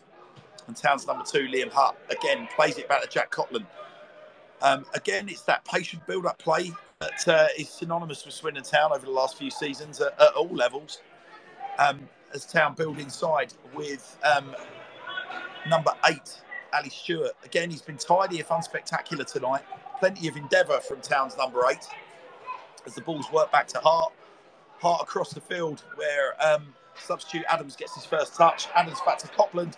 Copland high and diagonal to the right in front of the dugouts, but the ball overshoots and goes out for a Westbury throw, just in front of the home dugout for those of you familiar with the county ground, which will be taken by number four for Westbury, Aaron Cockerell. Cockerell down the line is flicked forward by Sonny Hart, who's been very, very impressive tonight. Big, solid performer. Dare I say, an Alice Bowden like performance from uh, Big Sonny Hart back there, Alice. Has he impressed you tonight? He has impressed me. He's been very calm, very composed. He's been getting the line up. He's been he's been in charge. Of, he's been in charge back there, and I think that's he's been showing some leadership back there, and I think that's what's. Even though the score's three 0 it could have been a lot more, and I think he's been one of them that's been help really helping them there. So Sonny Hart, um, son of um, Adam Hart, Town's um, head of strength and uh, conditioning and off the back of a very, very impressive loan spell at Harrow Borough as Town take possession on the edge of the 80 yard box and a big strike from Hulbert. Um, 20, 20 odd yards from goal, cannons into the midriff of a Westbury centre back, and Westbury are able to just pump that clear, giving Town possession again inside their own half. That's not going to bother Westbury, but Town break forward, and they're really starting to find gaps now. But Quinn Adams down the left hand side a little bit too eager, and up goes the linesman's flag and offside. But I think it's really evident now, with um, sadly for Town, only nine ten minutes of normal time left on the clock. Alice, Westbury look pretty much shattered now, don't they? You can tell they're very, very tired, irrespective of their substitutions. Yeah, they're very tired. They're all in their own half, but they're they're free they're nil up. They're just going to park the bus now, I think, and they're just going to try and let Town wear themselves out. But they don't look tired yet. They look like they could go. Two more changes for Town coming up. Oh, I think it's pretty critical though for Swindon Town, isn't it, Ellis tonight? Like they have got to score in the next couple of minutes if they're to get this Westbury defensive line's nerves jingling and jangling because they're getting possession. So Town breaking forward now with Joel McGregor, and the referee plays an advantage, and Hulbert down the right hand side has opened up a shooting opportunity. Is he going to shoot? Is he going to pass? He kind of does neither. And again, a little bit of the dark arts from the experienced Westbury centre back, just a little little arm across the chest, and he's gone down like he's been shot. But the referee seemed fit to flash a yellow card, which baffles me. There didn't seem to be that much um, contact um, from uh, Town's number seven, Danny Gonzalez. He's been very impressive, uh, diminutive, tricky attacking midfielder. Not the biggest built as you would expect for his age at this stage. But as Ellis is saying, Town ready in their next substitution. I'm just trying to work out who that is. It looks to me that it's going to be Archie Milne coming on, Town's number 14. And indeed, Town's number 16, Tom Wynne Davis, fresh from a very impressive goal goal laden uh, loan spell, is going to be um, entering into uh, into action tonight. But Town have got a throw in in their own half, halfway up, just slightly to our left here as we're looking down on the pitch. And uh, the ball's pumped forward by Town's number two, Liam Hutt. Again, all very scruffy, all very unconventional. Westbury just flashing feet at it, just contentious to get the ball forward and away from what is quite clearly a tiring defensive and midfield line. And the ball's gone all the way back to Jonathan Hill in the Westbury goal and a misplaced goal kick that Hulbert can't quite control, which is a shame because Hutt was breaking down his right hand side in acres of space. Again, busy Gonzalez battling for the ball in central midfield, can't quite get there. Nice little triangles now from Westbury. It's uh, Westbury battling away, but Town take control, and then Westbury take control. It's all scrappy, it's all very bitty. Low on quality the last couple of minutes and the ball has bubbled out for a town throw in. All a little bit desperate from Swindon Alice now, isn't it? You can see that the endeavours there, they're desperate for that breakthrough. But while they're showing the endeavour, they seem to be, unfortunately, seems to be coming at the cost of a little bit of composure on the ball. It does. They're rushing a little bit, but where Westbury are just sitting, they're not really getting up much. It's just going to them straight away. So it's just a little bit of ping pong. So it's just it's just crawling back. It's getting back to basics. It's passing it round again, getting round where they're just sort of statued in, statued in the pitch and like working it round.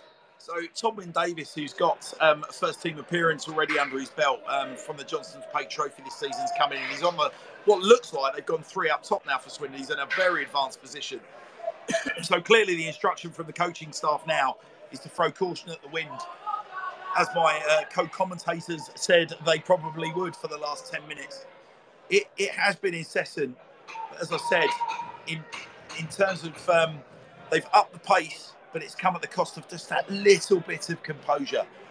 As Westbury are just keeping their shape and they're just content every time they get the ball now, mate, just to protect that three goal lead by just pumping it forward and letting Town sort of deal with it and try and build play in that typical Town fashion. Playing the ball across the back, trying to stretch play, trying to open opportunities, sticking to that formula. Town haven't reverted yet to desperate balls forward, but at some point, you kind of think that they're going to have to do that if they're going to try and get a goal back in what is probably the last eight, nine minutes of time, including the expected obligatory three, four minutes of stoppage time. Because there have been a couple of stoppages for injuries whilst we've been nattering away. So Town in possession on the edge of the uh, their own 18 yard box. Play it forward. Hart. Um, angled pass out wide to Tom Wyn Davis, but a little bit too much purchase on that, and the ball's gone out midway into the Westbury defensive half for a Westbury throw. Westbury taking their time as they go long with that throw back into the Swindon half. Archie Milne with a towering defensive header, stocky little midfielder, as Wyn Davis picks it up down the right hand side. Wyn Davis with a couple of little tricks, a little bit of endeavour, but can't quite. And there's a big ball over the top, and Westbury got a one on one, but it skids off of the uh, rain sodden county ground turf and bounces through to Copland. Copland bowls it out immediately. Can't take, can't, haven't got time to take a breath. Swindon Town looking to work it down the left hand side of Gonzalez. Gonzalez back to the substitute. Finn Adams in the left back position. Jackson Brown spreads it. Beautiful pass wide to the right hand side to Archie Milne down the right hand side. Checks inside lays it off to Jackson Brown. Town's busy, impressive number four. Brown plays it wide to the left hand side. Town have got a crossing opportunity on the left hand side, but they check back to the substitute Adams. Again, Adams lays it off. Town have got a crossed opportunity, but they work it in field again. He's begging for the ball to be played in field. There's a long breaking shot from substitute number 15, George Alston, which just loops into the town end to ironic jeers of "Are you Oxford?" in disguise. Well, I don't mind telling you, with a shot like that, they probably could be.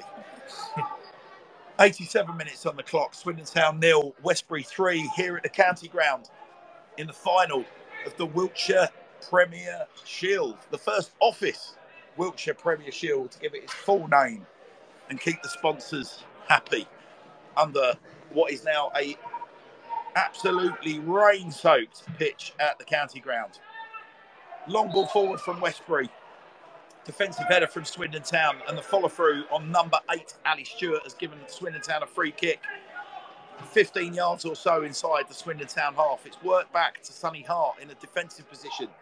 Sonny Hart looks to looks to angle a pass across. He does so to Town left back substitute Finn Adams. Finn Adams down the left hand side twisting, turning, lays it off, but overplays his pass again. George Alston on the left hand side just didn't quite read that, and the ball trickles out for a Westbury throw in. So I think it's very, I mean, it's highly unlikely now, guys, isn't it? With two minutes of normal time plus stoppage time, that Town have got a hope to sort of turn this round. But Mike Flynn still watching on down there. Alice, what what do you think he's learned tonight? What what do you think he takes away from this as a positive? What does Swindon Town as a club take away from tonight as a positive? I think the boys have got a credit to themselves. They might be 3 0 down, but you, you wouldn't look it by them. They're, they're still they're still attacking, they're still working together.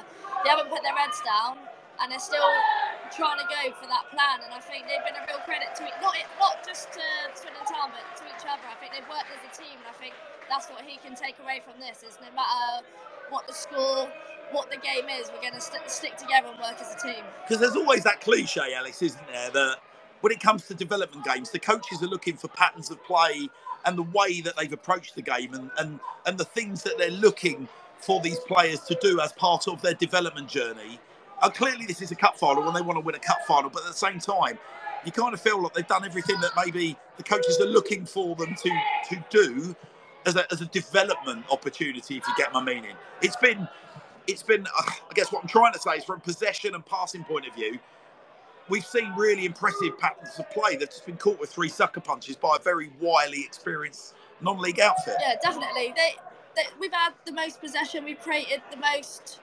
interesting football to watch. But Westbury, as a team, they're obviously very well experienced and they've just sort of had that edge up front. But you're looking at them first half, they've got five or six people in the box, whereas we're getting in the box, we've got one or two. Having more people in the box is obviously going to create opportunities. But even the second half, we're three 0 down. We're still trying to we're still trying to play our way. We're still trying to get a goal, and I think that's credit to them. I think they I think they've really done themselves proud today. Whereas the last five, six seconds of normal time ebbs away, the ball goes up, and we've got three minutes of stoppage time. So come on, Sam, give us a goal a minute. um, but again, hence I was saying about the cliche, Town still looking to do the right things. They're not just looking to desperately pump it forward and get a goal. They're building patiently through the thirds. A lovely one-on-one opportunity now for Tom Wynne Davis. But Jonathan Hill slides out and claims the ball in the edge of his 18-yard box and does the obligatory. Just stays nice and nice and low. Waits an extra few minutes. And as you probably heard from the tunnel in my co-commentator Ellis, Charlie Walton, Westbury's, um, I believe, goal scorer of their third goal, has um, got man of the match tonight. It's been, it's been, it has been an impressive display of counter-attacking, experienced football tonight. But certainly the young guns of Swindon Town tonight haven't disgraced themselves. As we keep saying, they stuck to their principles. They played decent football. And I think their attacking play, Alice, is going to please the coaching staff, even if some of their defensive play has been a bit questionable. Yeah, I think I think all round it's going to impress the coaching staff. You've got to think for Westbury, this is everything for them, and obviously it's everything to the to the town boys. But they're young; they've still got they've got seasons and seasons left. You know what I mean? They're here for their they're here for their development, and I think they've played really well. They've just been unfortunate that they haven't managed to get a goal because some of their attacking play has been fantastic. So lovely patient play and build up here from Archie Milne, who's been impressive since he's come on on the right hand side for Swindon. Stocky, robust, having his shorts literally pulled down by the Westbury uh, central defender. Town squeeze across again, two, three yards out, lands in a central position, but just that little bit of know how from Westbury centre backs. And Westbury are now able to counter again. As that guy Higdon is uh, leading the attack and a low fizzing shot from Westbury's goal hungry number 11. Toby Cole showed plenty of, uh, of appetite for a strike since he's come on, which just fizzes wide of Jack Copland's right hand stick. Again, Swindon, again, sticking to their principles, building slowly down the right hand side, not just looking at pump it into the box. They haven't got the height to do that for a start against these really stocky, commanding Westbury centre backs. The ball's worked out wide to, um, again, impressive Archie Milne on the right hand side. But Milne loses possession to Westbury's number 10, man of the match, Charlie Walton, who plays an arcing, long diagonal pass to um, substitute Westbury's number 11, who fizzes the ball across the 18 yard box. The ball looks to drop to a Westbury attacker. The town are able to clear with Jackson Brown, and there goes the final whistle here at the county grounds. And the Westbury supporters rapturously greet the final whistle to signal Swindon Town nil, Westbury three, and the silverware spoils of the Wiltshire Premier Shield will be heading back to Meadow Lane. And it's no more really than Westbury deserve in terms of the uh, the sort of streetwise know-how, Alice. I think we've seen from them tonight. I think whilst Town have had all possession, every time Westbury had the ball in and around the Town's 18-yard box, you could see there were jitters Yes. right across the pitch. So fair, clearly 3 0, fair result. It doesn't tell the whole story.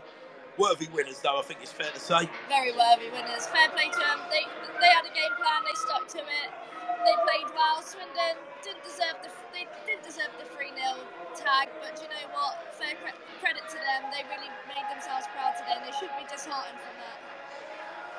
Well, it's been a fun night at the county ground tonight. For those of you who listened in, um, myself, Hannah's, and Ellis joined by the exquisite company of Swindon Town women's captain Alice Bowman. Alice, thank you for so much for taking time out of your busy personal schedule and bearing in mind your season's uh, been finished for a couple of weeks now. Thank you for taking time out to join us tonight. I hope you've enjoyed yourself. I've had a great time. Thanks for having me. Well, it won't be the last time, hopefully, Alice, that you join us up in the commentary box.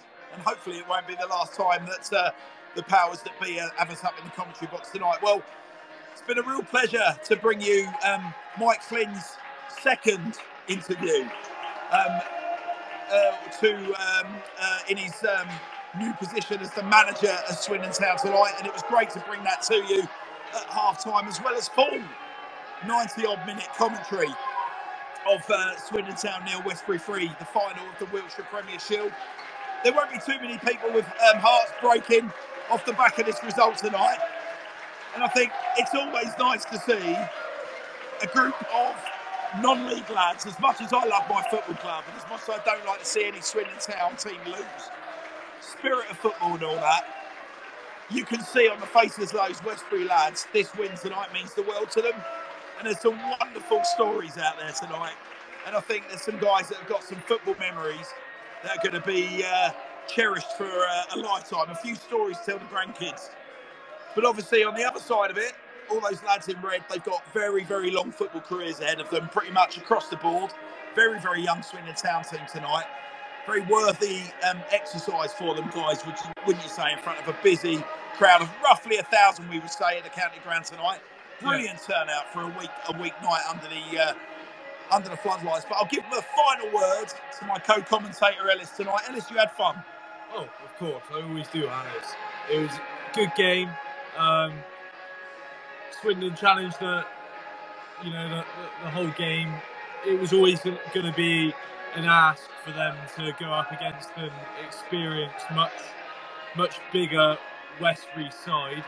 Um, but I, I think they've done themselves proud. And, and look, it's experience at the end of the day.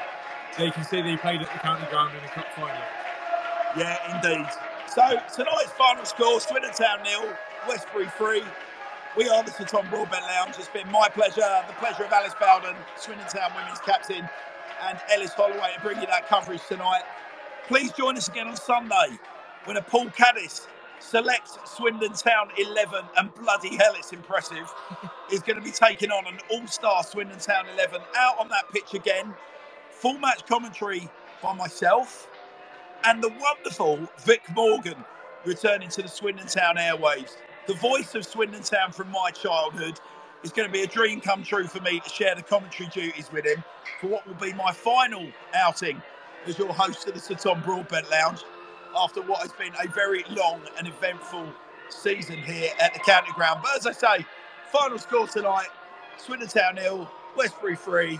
We'll catch up with you very soon. Buy your tickets for Sunday. Please don't waste your time just listening to me waffle. Come and enjoy the match at the county ground. We can promise you Charlie Austin. We can promise you Simon Ferry. We can promise you Paul Caddis. We can promise you Joe De Vera. We can promise you Callum Kennedy. We can promise you Luke Rooney. I can keep going and going. We can promise you Paul Bowden. Who else can we promise you? Dave Lucas, Phil Smith. All the boys are back in town. So get on the Swindon Town website now. Go to the ticketing section. Spend a tenner, a tenner for an adult ticket, a fiver for concessions. or a pound for um, the under 16s, I believe, children's tickets. I think it's a pound. Peanuts. Buy yourselves your tickets. I love, I hope, I love to see your faces in the ground again on Friday, uh, on Sunday, for what will be um, another positive experience for us all at the county grounds. But signing off tonight, Swindon Town nil, Westbury three. Come on, you Reds. Good night.